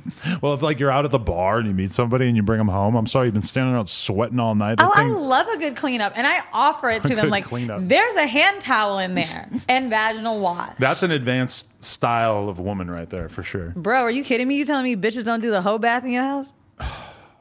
I mean, previously, I will come out smelling just like your dial soap if that's all you got. I don't give a fuck. Palm olive. I swear to God, if all I have is access to one little bathroom, and let's just say the guy doesn't have good products, because look, I love an Aesop. But if you ain't got it, I'm gonna use what I can. I'm gonna smell just like that shit. wow, respect. Yeah, I never even thought about that. I feel like most of the girls that I was bringing home from the bar back in the day didn't even like they probably hadn't even showered that day. Never mind going and freshening up again What in the bathroom. girls do you fuck, bro? I feel like you don't understand what going to like white bars full of like BMX riders and skaters and stuff oh, is like. I do. I live in the Lower East Side. They oh, got Oh, some of those. yeah. They do look like they smell too. yeah. But some of those guys look like they could fuck. A lot of these white Williamsburg girls, they proudly smell like shit. Isn't that weird to you? Like That's my culture. it, it was giving Mackle right there, dude. Actually, no. Those are the types that are like so anti-establishment and voting that they ain't choosing a side either way. oh God. Is this your brand? No, but I do love these 2020 futuristic rings. You notice how I started creeping on the table before the interview was even done because I wanted Yo, to start getting you fucked up. really have been hyping that up. How Bro, much do they the pay you, man? best. Fuck. They pay pretty good. Well, actually, no, we do it out of love. Okay. Yeah. like knock on wood for them to call me. You want one? They No, might. I got. I told you I like got too crazy on weed when I ate it. That won't happen to you with these. You'll be driving that Subaru all over the city. It just is a having great goddamn time. gold Camry. Right. Champagne. champagne poppy. It's disgusting. He's the most amazing person who's never changed their at. Who? Drake. Uh, sorry, say it. Like you know how Because I said champagne. so many of these rappers early on had like the like a dumb Instagram name, but then at some point they changed it to But know, actual we, rap name. we like Drake because he corny though. That's part of his appeal. The no guidance video really taught me that's why we love Drake. He Hmm. was so fucking cheesy and leans into that cheesy shit, and we eat it up. And he don't be trying to act like a fucking gangster. He tells you he rolls with shooters because he's not that nigga. And like, I was a Degrassi fan, and I remember when Best I Ever Had came out, I was like, I know that ain't Jimmy. Like that was literally my words. And I think that is really why Drake goes far because he's not faking it. Hmm. Like being around this person, like seeing videos of him, like he's super corny, but it's cute. Would you fuck Drake right now? Right now, like in this moment. Yeah. So like I feel like let me say this. I think Drake is such a big superstar it'd be hard to say no. Hmm. Like I've never had sex with somebody like that. And granted, like I've been around Drake in clubs and at that like Lobos party and like little small settings. I'm like I wasn't thirsting over Drake. But if Drake started coming at me, I feel like it would be really hard to say no. Yeah. Like, how could you say no? Am I gonna slide in these DMs? Am I like fucking posting him with hard eyes? No. But if Drake like wanted to fuck me, I'd probably be like, yeah. I just I have to be honest. Like, I, I think that it probably is really hard to turn some shit like that down. I- you you want to know what the fuck you're missing out on. You know, all these other girls got to do it. Yeah, and like I think the other part about it too is like people are very afraid to say when they're fans of others. Hmm. And I think that must be a part of it too that's exciting. Like when you make friends with someone you're a fan of, that's a, that's a nice thing and like you you enjoy that. I'm sure you know what I mean, Yeah. right? Like I feel the same way and I don't give a fuck telling people that like I'm a fan of their shit. Like I think probably that would be the most exciting part about it. Yeah, you'd never Like, get to listen to them the same way after. My first time ever seeing Drake nonstop, the song was on, and I was singing it. And like he walked right up, and immediately like I stopped singing the song, and I was like, "Am I trying to be too cool for him?" And like it really was like, "Who the fuck doesn't like Drake, bro?" And like he was even dancing to his own shit because that's how many hits you have. Like you can't even help it. Yeah. And like I could only imagine. Plus, I want to see how fucking rich you are. Like. I gotta see that house. It's so gaudy and mm. tacky. I need to see that purple pool. It's so stupid that how how much is his bed? How expensive is it? Oh, it wasn't a hundred grand or some shit. I don't know. I want to lay in that shit. Even if he sends me home, I could take that egg on my face. Right. You know what I mean? Maybe literally. No. Brian Pumper. Pow. I feel like Drake is the one where you got to be like, yeah. Yeah. You know what I was thinking about earlier that you said is that I think right, I think every time I ever had sex with a black woman in my life, I tried a lot harder. yeah. Like I just had to try to at least. 100% white guys like I please they're eating my pussy longer they gave me sandwiches and shit they i'm telling you like they want to make sure especially because like even since horrible like me making white boy jokes i'm sure they're like oh she's about to go on there next week and like drag me but um I haven't had terrible. I've, my terrible sex has not been like explicit to one race at all. Like I do prefer fucking black guys, but um, I think it's just because I feel more comfortable. Like even black women, you know what I mean? But like I do get a white boy craving, but it's like a particular type. You should just fuck uh, Jimmy Smacks. I don't know who that is. Is he European? Because that's my white boy type. No, he's like a black like Instagram porn star guy who who uh, recently got exposed for having some nut sacks in his face. Why should I fuck him? I don't know. This would be a good story. I'm not going to tell it on here. Be- you could just tell me. I would That'd be so fine. scared just from your history of even telling you if that happened. I'd be like, yo, I'm not exposing anybody. I know all kinds of fucked up shit. Bruh, you be on here every week letting them tell it. You don't be telling? No, but I've let Celina air her shit. I actually I got I got told one time because I uh, shot a one thing that I aired out I wasn't supposed to air out. I shot a porno scene with my girl and another girl, and it was anal, and there was shit flying. And I just talked about it on the podcast like it was whatever. And my girl kind of told me she's like, "Yo, like the other girl didn't say anything, but realistically, like probably you should not talk about the shit flying everywhere. Like maybe that's something that Did you, should- normalize the shit? No, I was talking about it like it was some freak show shit for sure. Okay. I had a, uh, some guys come on my podcast and talk about the most hilarious story about how he pulled his dick out of this girl's ass. He said there was so much shit that they had to like roll up the comforter and throw it out. Oh my god! I was like, yo, is this like a diuretic dick? Maybe that's why I had anal, yo. But you know what? One Like, thing, I won't even fart in front of a guy. One thing you learn from porn is that nobody should be doing anal all spur of the moment. Oh, well, one thing you learn from porn: have one gay friend. Like they watching what they eat for the day, Mm. heavy on the fiber. There's days where they can't fuck because they just got to jerk each other off because someone's ass ain't ready. Like, can you imagine if you could only fuck your girl in the ass? How exhausting. Imagine fucking the homie. How much weirder that would be. Yeah, that would I guess. That's why I'm always so fascinated by gay dudes because I spent all this time around dudes and never even thought about fucking them. Yeah, but you ain't gay. Yeah, but I mean, which is kind of crazy because there's a scale right where we're so like I hope I'm saying it right, Kingsley scale, but basically like it talks about the heterosexuality and homosexuality and how we like fluctuate. And I do think at some point people, it's like maybe an intrusive thought. Like I feel like it's got to come in there. How would it happen, or what would it be like? Or even when you think about jail, we'd be like, Oh, would, God. would I? Could I? Like shit. Like no, I'm going to jail. It's bad enough. I'm gonna have fucking Boris's shit on my dick. Fuck no, no, maybe you just get it sucked. What if you're in there for like ten years, hell no. Oh my god! See, you say something like that to me, and it makes me feel so homophobic. dude? You're the rapper right now. I know exactly. I'm Adam. Welcome. Look at these tower strips. Coolest podcast of the world. Get high. You do get high in here a lot, huh? yeah, sometimes. Uh, is that the LA shit? Well, I usually don't smoke on the podcast, but I, I can. I feel like that's the one thing my studio is lacking. Like Wayno interviews. You can't smoke. Nah, I'm in a building like office building in Soho. Like there's stylists in there and like accountants and shit. Like nah, you can't smoke. Plus it's enclosed, no windows. You, did you used to record in the loudspeaker space? Yeah, yeah. Yeah, and and there they have one room that was like a I blunt know. and sig room, which I always thought was amazing. Ma- Uh, made some friends sitting in there. So that entire floor was dedicated to a recording studio. I don't own the floor. When I own Uh. the floor, which will happen, uh, it may not be that floor, it may be a bigger fucking space. I don't know. But when that shit happens, of course, absolutely. Like you can treat that to your guests. But no, unfortunately, I rent two suites. I'm just I just expanded to a second one, but like I can't do that there. But when I can, yeah. And loudspeaker, by the way, it's so funny because um, that studio like had a podcast room, and then right next to it was were some rappers. And um, Flagrant used to record there at the time. And Andrew had me in tears one day because these guys were recording so loud and it kept bleeding into his sound. And he goes, dude, someone fucking knock on there and tell them they're never gonna make it. Like I, I can't I can't do my job right now. Like, oh, that was the trenches. But uh, shout out to Loudspeaker. They really um, That's how I feel about this fucking motorcycle going by right there that you can hear in the background. And the whatnot. second room I just got in New York, it's got more light and it's bigger and brighter. And I had to triple plate the windows to make sure the sound won't get in. Really? Yo, like it's expensive to give a good audio experience, but like, yeah, you like really got to put fucking money into it. Temper the glass, like fuck. We were looking at another spot that we were thinking of moving into, and one of the selling points was they told us that they spent a quarter million dollars uh, soundproofing it.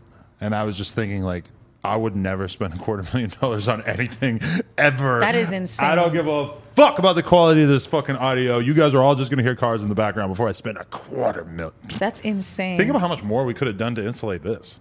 I'm, I, I was about to say, and like no shade, this is probably the worst soundproofing shit I've ever seen on a. I appreciate you saying that because people come in here all the time and are like, "Oh, this is such a nice space. Your this space is is so great." gorgeous. And I'm like, I mean, that's a podcast studio. No, no, no. Your cameras are great. You've got a great screen there. Like you, you know, you've got your engineer. I see the boards, like the the monitors. Like you have that there, but the fucking soundproofing is insane. Hmm. Like I, am actually shocked at how good these are. Clearly, like condenser mics. I, oh, I have the same. I have no idea what SMB7. they are, but I, I don't I don't think there's anything that bad about them having to hear like an ambulance outside. To me, that's like kind of adding to the ambiance.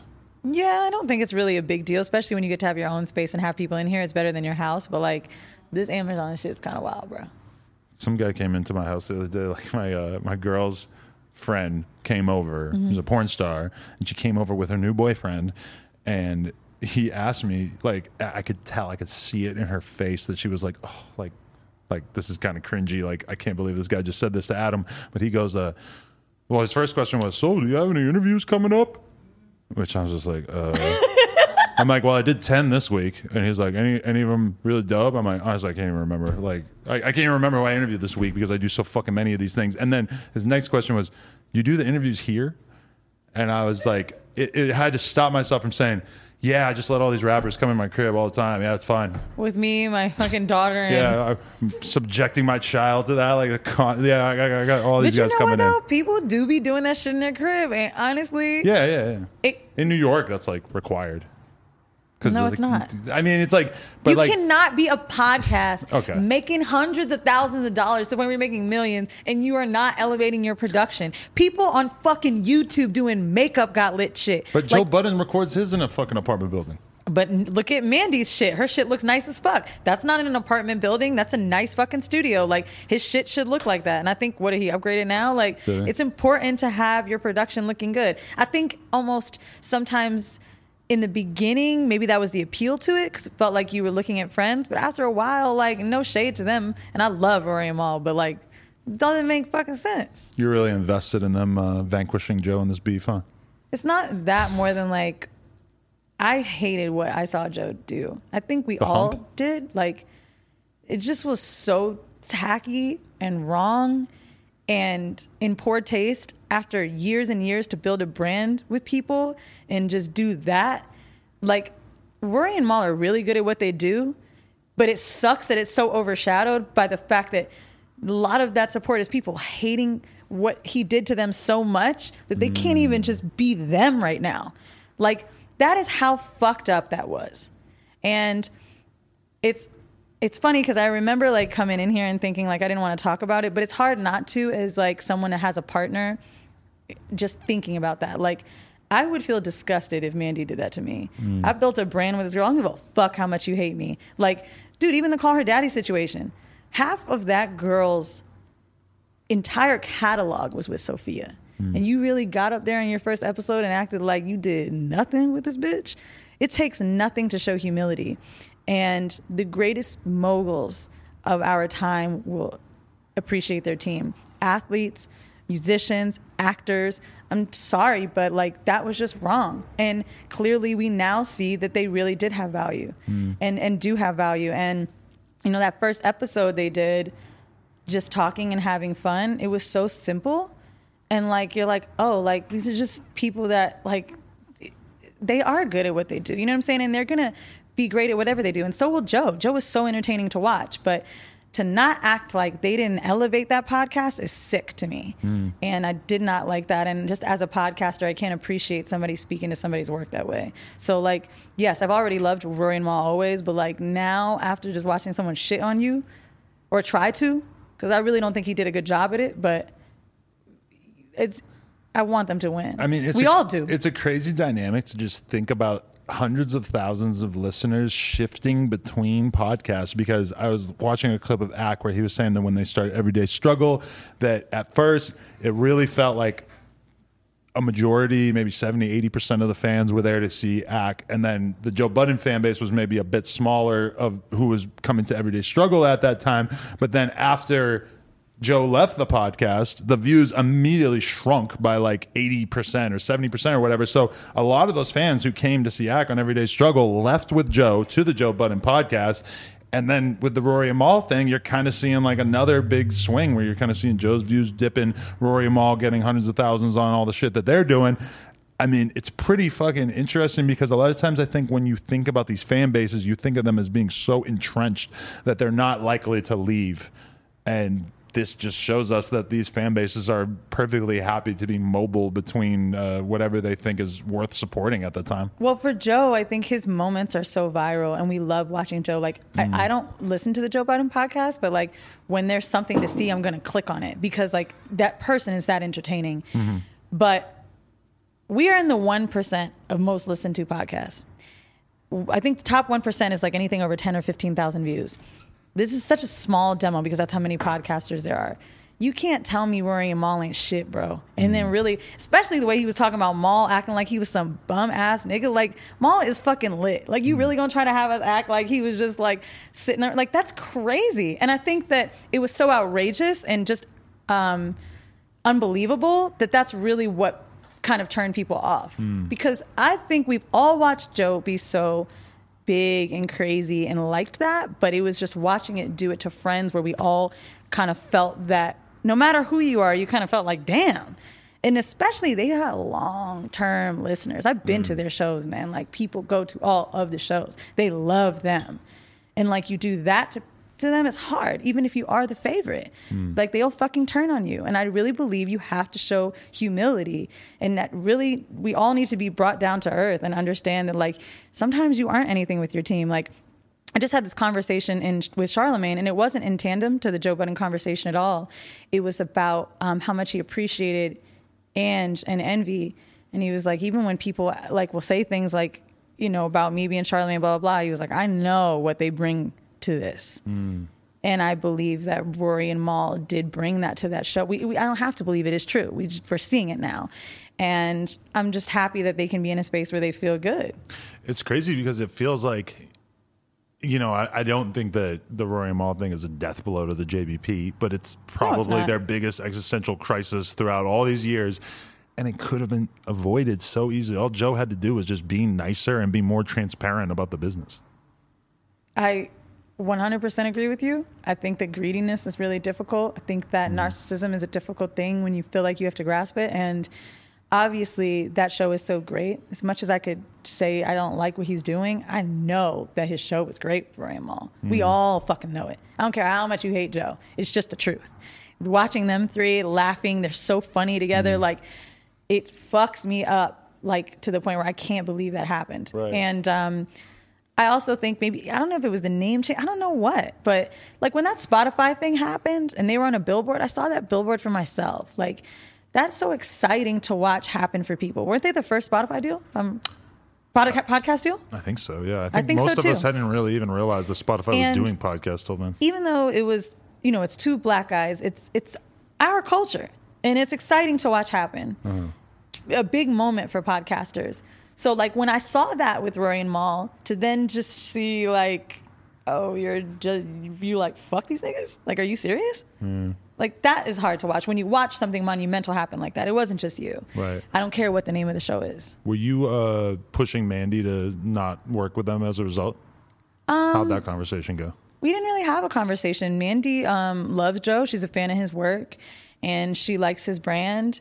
And although I'm not a fan, like, I mean, that's just her lane. Mandii is going to make a lot of money at whatever she does. Like, Mandii has a personality that I don't have. With it, it- vice versa. That's why we work together well. Like, or that's why um, people are attracted to what we bring. But um, no, I think Mandii has some of that in her where she has those hot takes and she doesn't really care what people think of her and i think that's a lot of what can make mandii great i think that's what makes joe great i'm not necessarily that person but um you know i think the weirdest thing out of that though was people constantly comparing the charlemagne network for us and her show with that like I honestly think that was a super smart thing to do. I believe I just did that with Charlemagne in Kenya. Mm-hmm. You get with two black moguls in your space. I, I, I don't, I don't think Joe is a mogul, and that's no shade to him. I just don't. Um, he's not there yet, but I believe Charlemagne is one, and I think Joe is huge in that space, and Mandii is in that talk space. So that's what you want. Go for that shit. You know what I'm saying? I don't think what she did was crazy. I just think it's unfortunate that um, that happened with Joe, but I don't think that that will have an effect on Mandii at all. Mandii's not stupid, and her talent shouldn't be overshadowed by what the fuck he did being dumb. And I hope she prospers, but I don't think Joe is going to be the biggest thing Mandii does. I think it, it's a good move; it gets more eyes on her, but like, there's no fucking way that can be the biggest thing she does in her career. For sure. My uh, my co-host, Little House Phone, DM'd Mandii, and it was being discussed on the podcast, and I was basically like, Say, say it. Wait, what? my co-host, Little House Phone. Okay, That's a, house. that's a human being's name. no, no, no. When, when you were saying house phone, I was like, you said phone. I was confused. Okay. the first time people realize that there's a person named Little House Phone, they oftentimes are pretty confused. Yeah, but um, I think he DM'd Mandii, and then I was on the podcast basically saying you need to watch out because she pegs dudes, and then I think she wa- she told me. you know, please don't reduce me to just someone who fucks men in the ass with strap-ons because she doesn't want to. And I was like, oh, okay, you're you're more than just a pegger. I got to give you that. Yeah. I think she's just exhausted with telling the same story.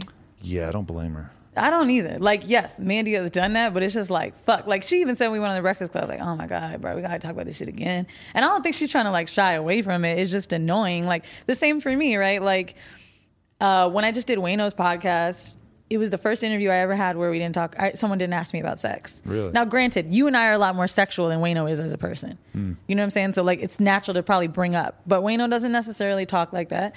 And I thought it was great that this person didn't bring that out of me. And I think like Mandii, especially now doing a podcast with a musician, Bridget, who's a great singer and had that experience. She's like, yeah, like I do other shit. So I could see why she acts like that, but or, or um, has that opinion, but. It is difficult when like people still ask the same shit over and over. It's like if you killed someone, everybody's gonna want like like every time they talk about the baby, they got to talk about him killing the guy in Walmart. It's just it's hard to do anything much more dramatic than killing someone. know. It's hard to do anything much more dramatic than fucking a man in the ass with a strap on. A man named Lil House Phone. You know what's funny? Like we both have done this, except Mandii was so much more like badass about it that no one even realizes. And Mandii has the personality like she could fuck, fucking do it. Where mine, it's like people thought I wasn't telling the truth. You do it in a chill way. No, like I was just like, you know, it wasn't really like for me. I'm just like I get subbed out so easy. Like when I'm into somebody, that like it's hard to be that dominant. With women, mm. no, I could definitely do it. But with men, like I have a certain type of guy I like, so it's hard. When us heteronormative guys hear about the idea of getting pegged, it's very like we can't like everything else leaves our brain. We're just like uh, we can't wrap our heads around the idea that this is something that could really happen to us, and there's girls who are really trying to do this. It's just as men, we find this very shocking. I think. I mean, I think it's just I say this analogy all the time.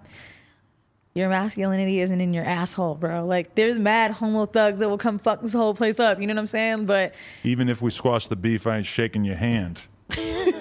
that I just randomly saw that DMX video on fucking YouTube, and it is the most homophobic rap song probably ever.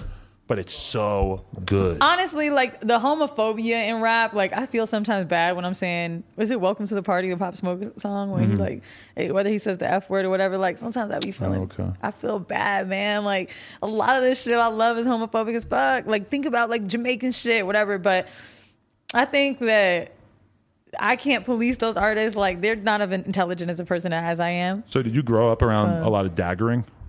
Oh my god, dude. I was like on my fucking head top going to fucking Jamaican parties. Like, dude, a Jamaican drug dealer when I was 16, 17, 18 was like, ah, my god, I'm gonna be a housewife. I thought it was like the hottest fucking thing. That's honestly what I thought that Joe should have said as his defense when they got at him for uh, humping that girl on Mandii's podcast. He should have said that he was daggering. I'll be honest with you, I can't even. Um, I feel like out of respect for Mandii, I can't talk about it. But I think what he did was wrong. I think everybody knows it was wrong. I just like, I don't think she deserved that. I also think it was embarrassing for her. You know what I mean? Like, But if it was just daggering, then he could have just been showing love to. But it wasn't because she was already clearly showing that she didn't want any kind of like interaction like that.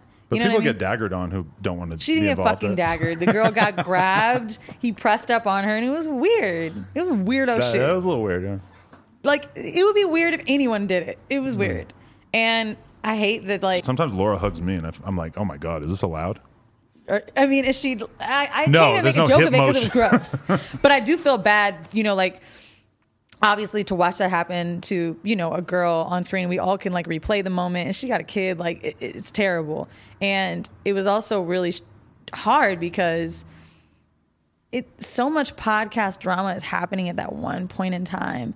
And a lot of me has not wanted to talk about it because I really want to keep Mandii and my relationship good. Hmm.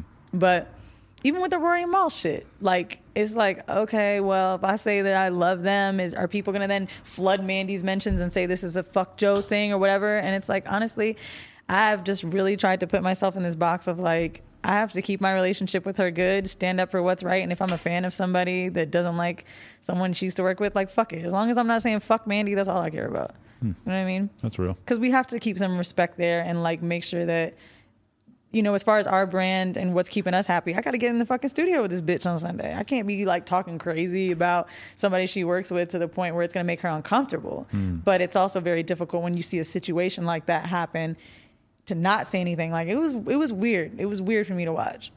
Yeah. All of us to watch. You know what I mean?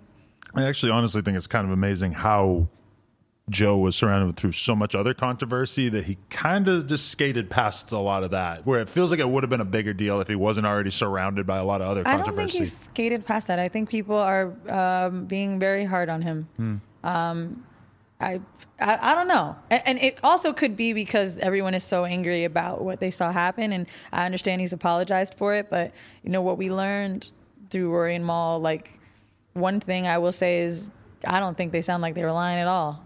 You know what I mean? Like it was very plain, it was very simple. There was no going around about it. It was very simple.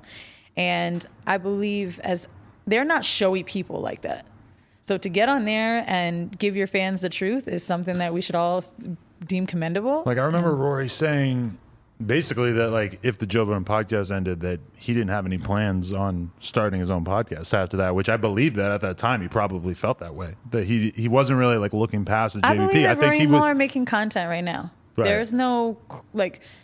I, I really can't speak for them in that regard. I know some of it they filmed at my studio, but even then, they even said at the end of it was like, "This isn't really our podcast." Like, they're just, like, imagine you're doing this job for years, you gonna miss it. Yeah. You know what I'm saying? Like, I think they're just putting shit out and having a good time with it, and like making money on their shit. They should be doing that, man. They are known for that. They are to. They'd be crazy not to make money like this, and people want to hear from them. They miss them. We. I feel like we all miss that part of their clips or whatever it is. So like, they should be making bread on that. That's what they should be doing. That makes sense. That's what I want. I'm glad Sofia fucking did with her shit. Like, when you leave a situation, like we still want you back. You still got fans. Like, and I think it's great that they're not abandoning them. And you know whether Joe is reinventing his shit with new people and ha- finding his new wave. Like everybody's gonna keep making money at the end of the day. Will it, his show be as big without Rory and or bigger? Who fucking knows? But I do think it is funny how people were shitting on them so much. Like it, it was crazy to me that like to even think it was. I really didn't believe it. I thought it was unfathomable that they couldn't be big without him. Mm. And I really hated it. Were, were you one of those people? Did you think it wouldn't? They wouldn't do well? I, I guess I'm surprised by how well it's doing, but I definitely thought that it would do well. I think that's one thing about the internet is that the internet really loves the underdog, and at that moment, it really felt like, oh, Joe is the rich, fucking unrelatable celebrity, and that Rory and Mal are a lot more like their average fan. Rory and Mal got money though, bro. Oh, I believe that too. And, and second to that, I will say like, I think underdog diminishes their fame as individuals too, mm. because it might seem like that because Joe was trying to like be on this thing when he was speaking to them that way, but like, nah, bro. Like people are fucking fans of them. Hmm. I, I think I didn't even understand the magnitude of their fandom until a show. Hmm. I was like, holy shit.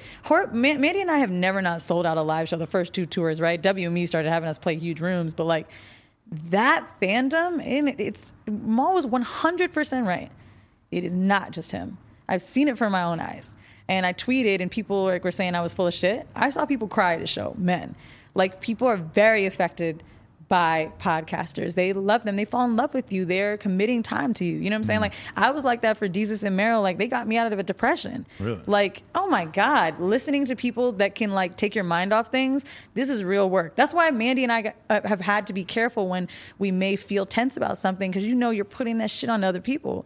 Like people listen to you for education or uh, entertainment, and even if it's both of them, whatever. Like you gotta make sure you're bringing light to a show, and I think that Rory and Mal are gonna continue doing that, and that's why people fuck with them. I think it is mm-hmm. that same thing I am seeing from Wayno. Like Wayno has a lot of light people like watching that. They get excited by that. You know what I'm mm-hmm. saying? When people are happy, like it makes you feel good. Yeah, and I mean, just at, at the end of the day, Rory and Mal are closer to being where mm-hmm. their average fan is at. They're just like more normal guys in comparison to Joe. And Joe, like, it, it's like it would be silly for him to hide the fact that he's been a celebrity for decades now. But that, in a lot of ways, is the thing that's going to kind of keep your fan base from necessarily siding with you. It's like it's it's. I, I I think that they're just easy to root for. It's easy to root for Rory and Mal because they really just seem more like normal good guys throughout all this. Like for me personally, my weekly podcast, No Jumper Show, that we do every Tuesday at 6 p.m. I don't know if you seriously could be watching this and not know that yet, but, but like that was 100% influenced by Joe and them. Like I just saw what they were building. I'm like, it's dope. I'm doing these interviews, but they're the views are like all over the place. Sometimes they're really high, sometimes they're really low. I want to build something that's weekly and that lets me just have like a couple of my friends and we could just have good conversations and to really build something that's more sustainable in that way and yeah, that that was what kind of hurt about seeing them all break up. Was like you know, like I was inspired by that. I took a lot from that, mm. and then to see that you know it could all just fall apart. If anything, it made me really, really not want to take the relationship that I do have with my co-hosts uh, for granted. Yeah, because I just sort of realized like how easily it could all fall apart too. You know. I, I was feeling a lot for Mandii at that time, and honestly, like we're not at a place where we would talk about it together, but I remember feeling really grateful for her in that moment. And for having a co-host that had a business mind like she did, and that's not saying anything to Rory or Mal. More so that uh, you know, I believe she's maybe better in business than the person that was managing their money, or not managing their money, but like better than Joe. Hmm. You know what I'm saying? Like she's, we both really understand what we have to do to keep sane in that part. Just working on the personal, it's crazy that that's almost harder than the business part, but like that shit is on lock. And I think even beyond that, I've wondered too, like when I watched that, that, that thing you're saying about that celebrity, that Rory and Mal, like they seem normal guys, because they're not, dude. Like they're not normal guys because they are so big now, but they are for some reason. And I think podcasters that aren't celebrities first, we love that shit. Mm. Like it to me, yes, you are now. People are gonna ask for pictures with you now, but it's because you have a podcast. That shit is fucking crazy. Like rap fame is a little different. Like Joe got used to being famous as a rapper, and people just treat you differently in that way, and they still do. But it's nice to listen to podcasters that are normal people. Like I've been out, and I don't know if this ever happened to you. Someone's taking a picture with me, and someone else will be like, "What do you do?" Yeah. And when you say a podcast, we're like, "Okay, that's it." But this is a real thing. People love knowing that normal people make podcasts. Like I think it makes way more sense that two girls could talk about sex and pop off, or two guys could talk about hip hop and pop off, than us watching a rapper do it or a porn star do it. It's like, oh, you're like me. Mm. That relatability. And Mandii, I remember said um, on a few episodes of ours, like when we quit our jobs, because our show was based on corporate women talking about sex. She was like, "Well, what the fuck now? Like, are we like still? Will they still connect with us?" Mm. And fortunately for us, which is the same that's happening with Rory Mal, people know that they're a part of your climb and they like watching that ascend. And I think it's just showing that gratitude and humility and understanding you have fans and talking to them and treating them well is important. It's very big. You can't shit on the people that are clicking. Mm. People will hate watch you, but I don't believe it'll give you longevity. Mm. And of course, I'm not as big as Joe Budden or a lot of the podcasters we've spoke about, but I at least know in my taste what I like seeing from people as a viewer. Mm. That's why Desus and Mero to me are so fucking. I talk about them so much because I'm so in awe of their brand. Like, I don't know if anything, if you played me an episode from them last week to five years ago, like, I, it might sound the same. Like, even them having more money now is funny the way they talk about how shit's expensive. I mean, honest, I've never seen their shit. What? I saw them diss Akademiks one time. That was it. Oh, did they? I've seen them. Yeah, their, their most show. viral clip was them with Envy. Their show, their podcast, they're just good at what they do. And they like really keep that shit up. They keep so fucking grounded. Like it's crazy to me. I mean even to be commenting on a fucking floyd mayweather fight like they're fucking huge. They're on billboards in new york subway trains like they are huge. And yeah. we may not all like realize it because maybe it's not like the joe budden like um, hip-hop hot takes every week but they're fucking big. They got a goddamn showtime show. From a viceland conference room like it, to, from starting on uncommon sense with charlemagne like you can't tell me that's not aspiring. To oh, me, the Reed and Desus and Mero are like blueprint. And um, with, I would say, for my lane, acknowledgement to what Joe Budden has done for the culture with their, well, Joe Rory and Mal with their podcast. Mm. You know what I'm saying? Like, even Mandii and I, when we would go on tour, I remember we were in Houston. We had a show on Friday. Joe Budden show was on Sunday. I think our tickets even that week, like girls brought their boyfriends like because they had to be in Houston. That like it was like mm. it really shifts a lot of things. Podcast culture is huge. Like when you start joining together, it's very powerful. Yeah. And um, I I really hope like you know there is less beef in it because like we could all make so much money. Mm. Imagine if we did horrible Lana Adam shit like once in a blue. Like you get all of them together. Like it makes more sense to keep joining and putting the money together. Mm. Like the black shit full circle. Yeah, black excellence. Lacks Um, excellence. Oh, that's what you guys are. That's your tag. It was until one of our fans was like upset that he said it in a chat with us and wanted money off of it. Are you serious? Not kidding. Oh my god, Yeah, that happened. these fucking assholes. That's crazy. I was like, yo, are we gonna get sued? So we just were like, yo, we're not selling the fucking sweatshirt anymore. You get get sued for taking like a common phrase and just putting an extra s in front of the second word. I think people don't realize how much work goes into brand building. Like, he mentioned to me that he wanted some of the profits. I'm like, bro, we get hired by a merch company that Yeah. puts money into production, to overhead for the fucking shit, for the shoots, for building the website, for shipment, and you want proceeds from that? I'm getting proceeds from that. I'll Like, file for copyright, and guess what? You can suck off, suck my fucking dick for fucking commenting that. Like, yeah, that's crazy. I know. But we asked fans, like, what do you want to hear? Like, what would you like on a shirt? Because we want to give you what you like. And then he was like, oh, it's sold out? That was my idea. Like, if he made the graphic, I could understand. Yeah, okay. Because that to me, like, I get it. It's a pun, and not a particularly thoughtful one. I, I thought it was good. It's but- all right, but I mean, it's just not really like. I know. It's not horrible. It's hard to wrap my head around somebody like thinking that like they deserve credit for Credit. something that. They, you do, like, you deserve someone to, like, mention it or something like that. But, like, dollars and getting funded for it, like, bro. yeah. Jesus Christ, you guys got a real fan base right there. Hopefully, nobody. If anybody heard any cool catchphrases in here that you want to suggest for merch, feel free to do so in the comments, and you will not be. Uh, you really can't. you will not get any money for it. Yeah. I can't believe how easy you went. Me? Why I was supposed to ask about crazy shit? I don't know. Like, I really don't know why I thought you were gonna be terrible. I said that to Laura too. I was like, I might leave if he says some shit. What? I would, And, lo- I I would mean- love to know what you would think that I would ask about that would be more contentious. I think probably because a lot of the clips I've seen from you were like saying testy things with women. But now that I think about it, like maybe I don't have that in my past for you to bring up. I don't think you have the Blac Chyna uh, attitude. No, but it's not even that. Like she can have that attitude. She's Blac Chyna, and if you start asking her shit about like her exes and fucking, like she's probably annoyed when she's making music. But if you watch that full Blac Chyna thing, I mean, there is no like the because I try to start out with some nice, soft, easy questions, and it's she's No, she didn't like so you. not having it from the beginning that like me asking her about the rappers that eventually made her like walk off was like it was already so fucked from the start, and it was all because she didn't want to pee in that bathroom. It was nasty. If I had sat down to do this podcast and I had to pee really bad to start it, I would probably be a miserable person as well. So wait, she what, held her pee because of it? I think that was the situation. I tried to tell her to go to McDonald's down the street. she no, wasn't you having did it. not tell her to go to McDonald's. During COVID too, where she probably couldn't even have gone in. That's I would I would have been mad. The best part about it was how her manager, who seemed maybe manager bodyguard, seemed like a very like straight up dude, like probably definitely like holds her down in any kind of situation. Like he walked up to me after that, after she like that he's like. Nice meeting you, man. Appreciate you.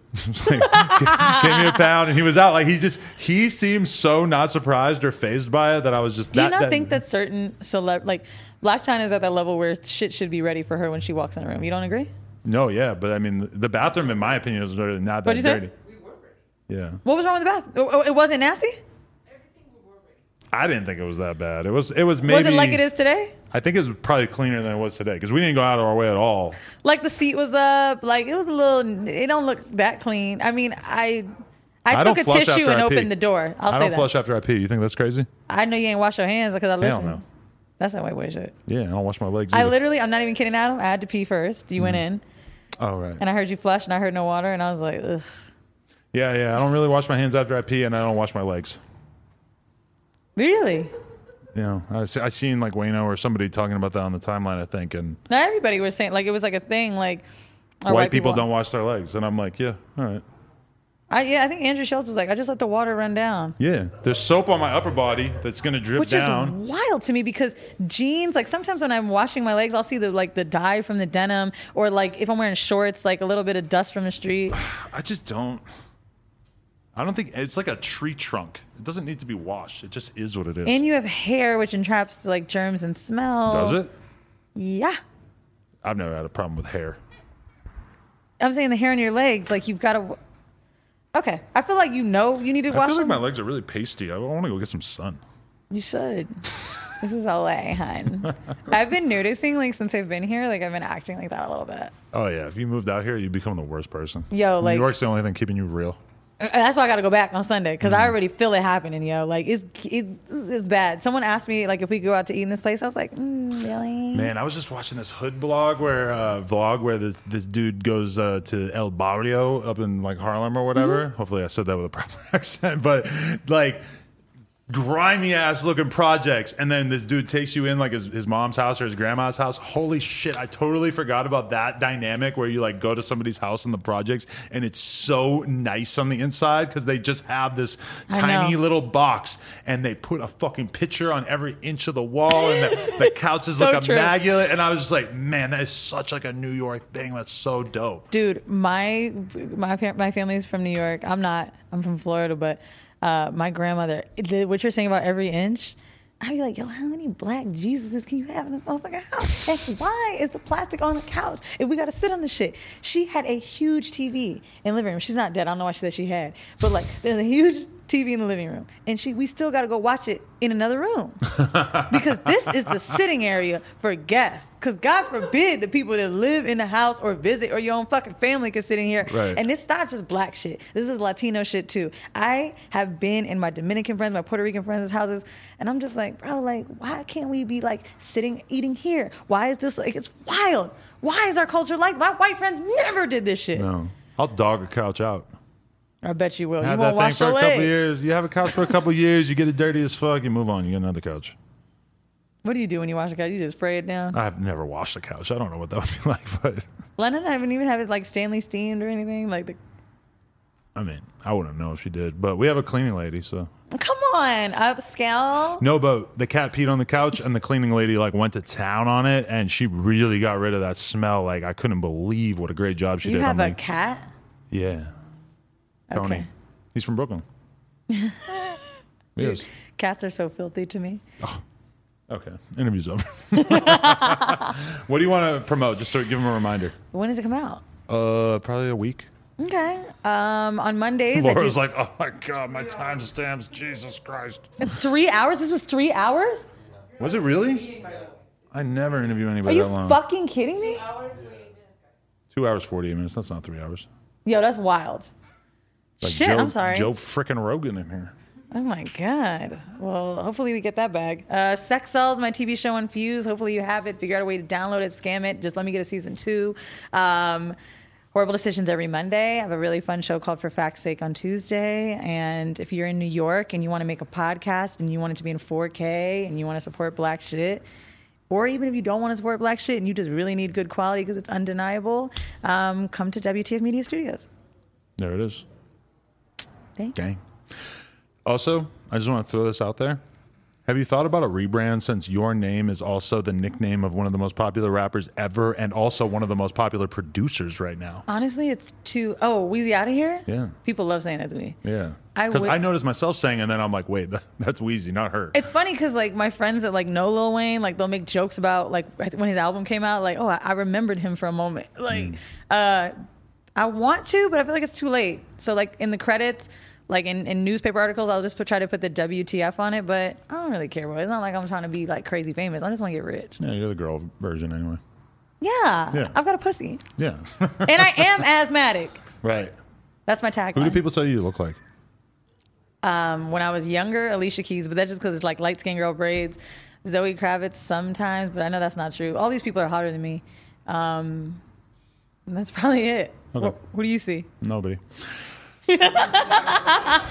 Weezy, No Jumper, coolest podcast in the world. Check us on YouTube, SoundCloud, iTunes, Patreon coming soon. Like, comment, subscribe. Patreon probably live right now. Uh, NoJumper.com if you want to support. Friday if you want to uh, donate to get your song heard, etc. Shout out to Laura. Shout out Josh for sticking this one out. Appreciate y'all. Shout out to Whoreible Decisions. All that. Bye.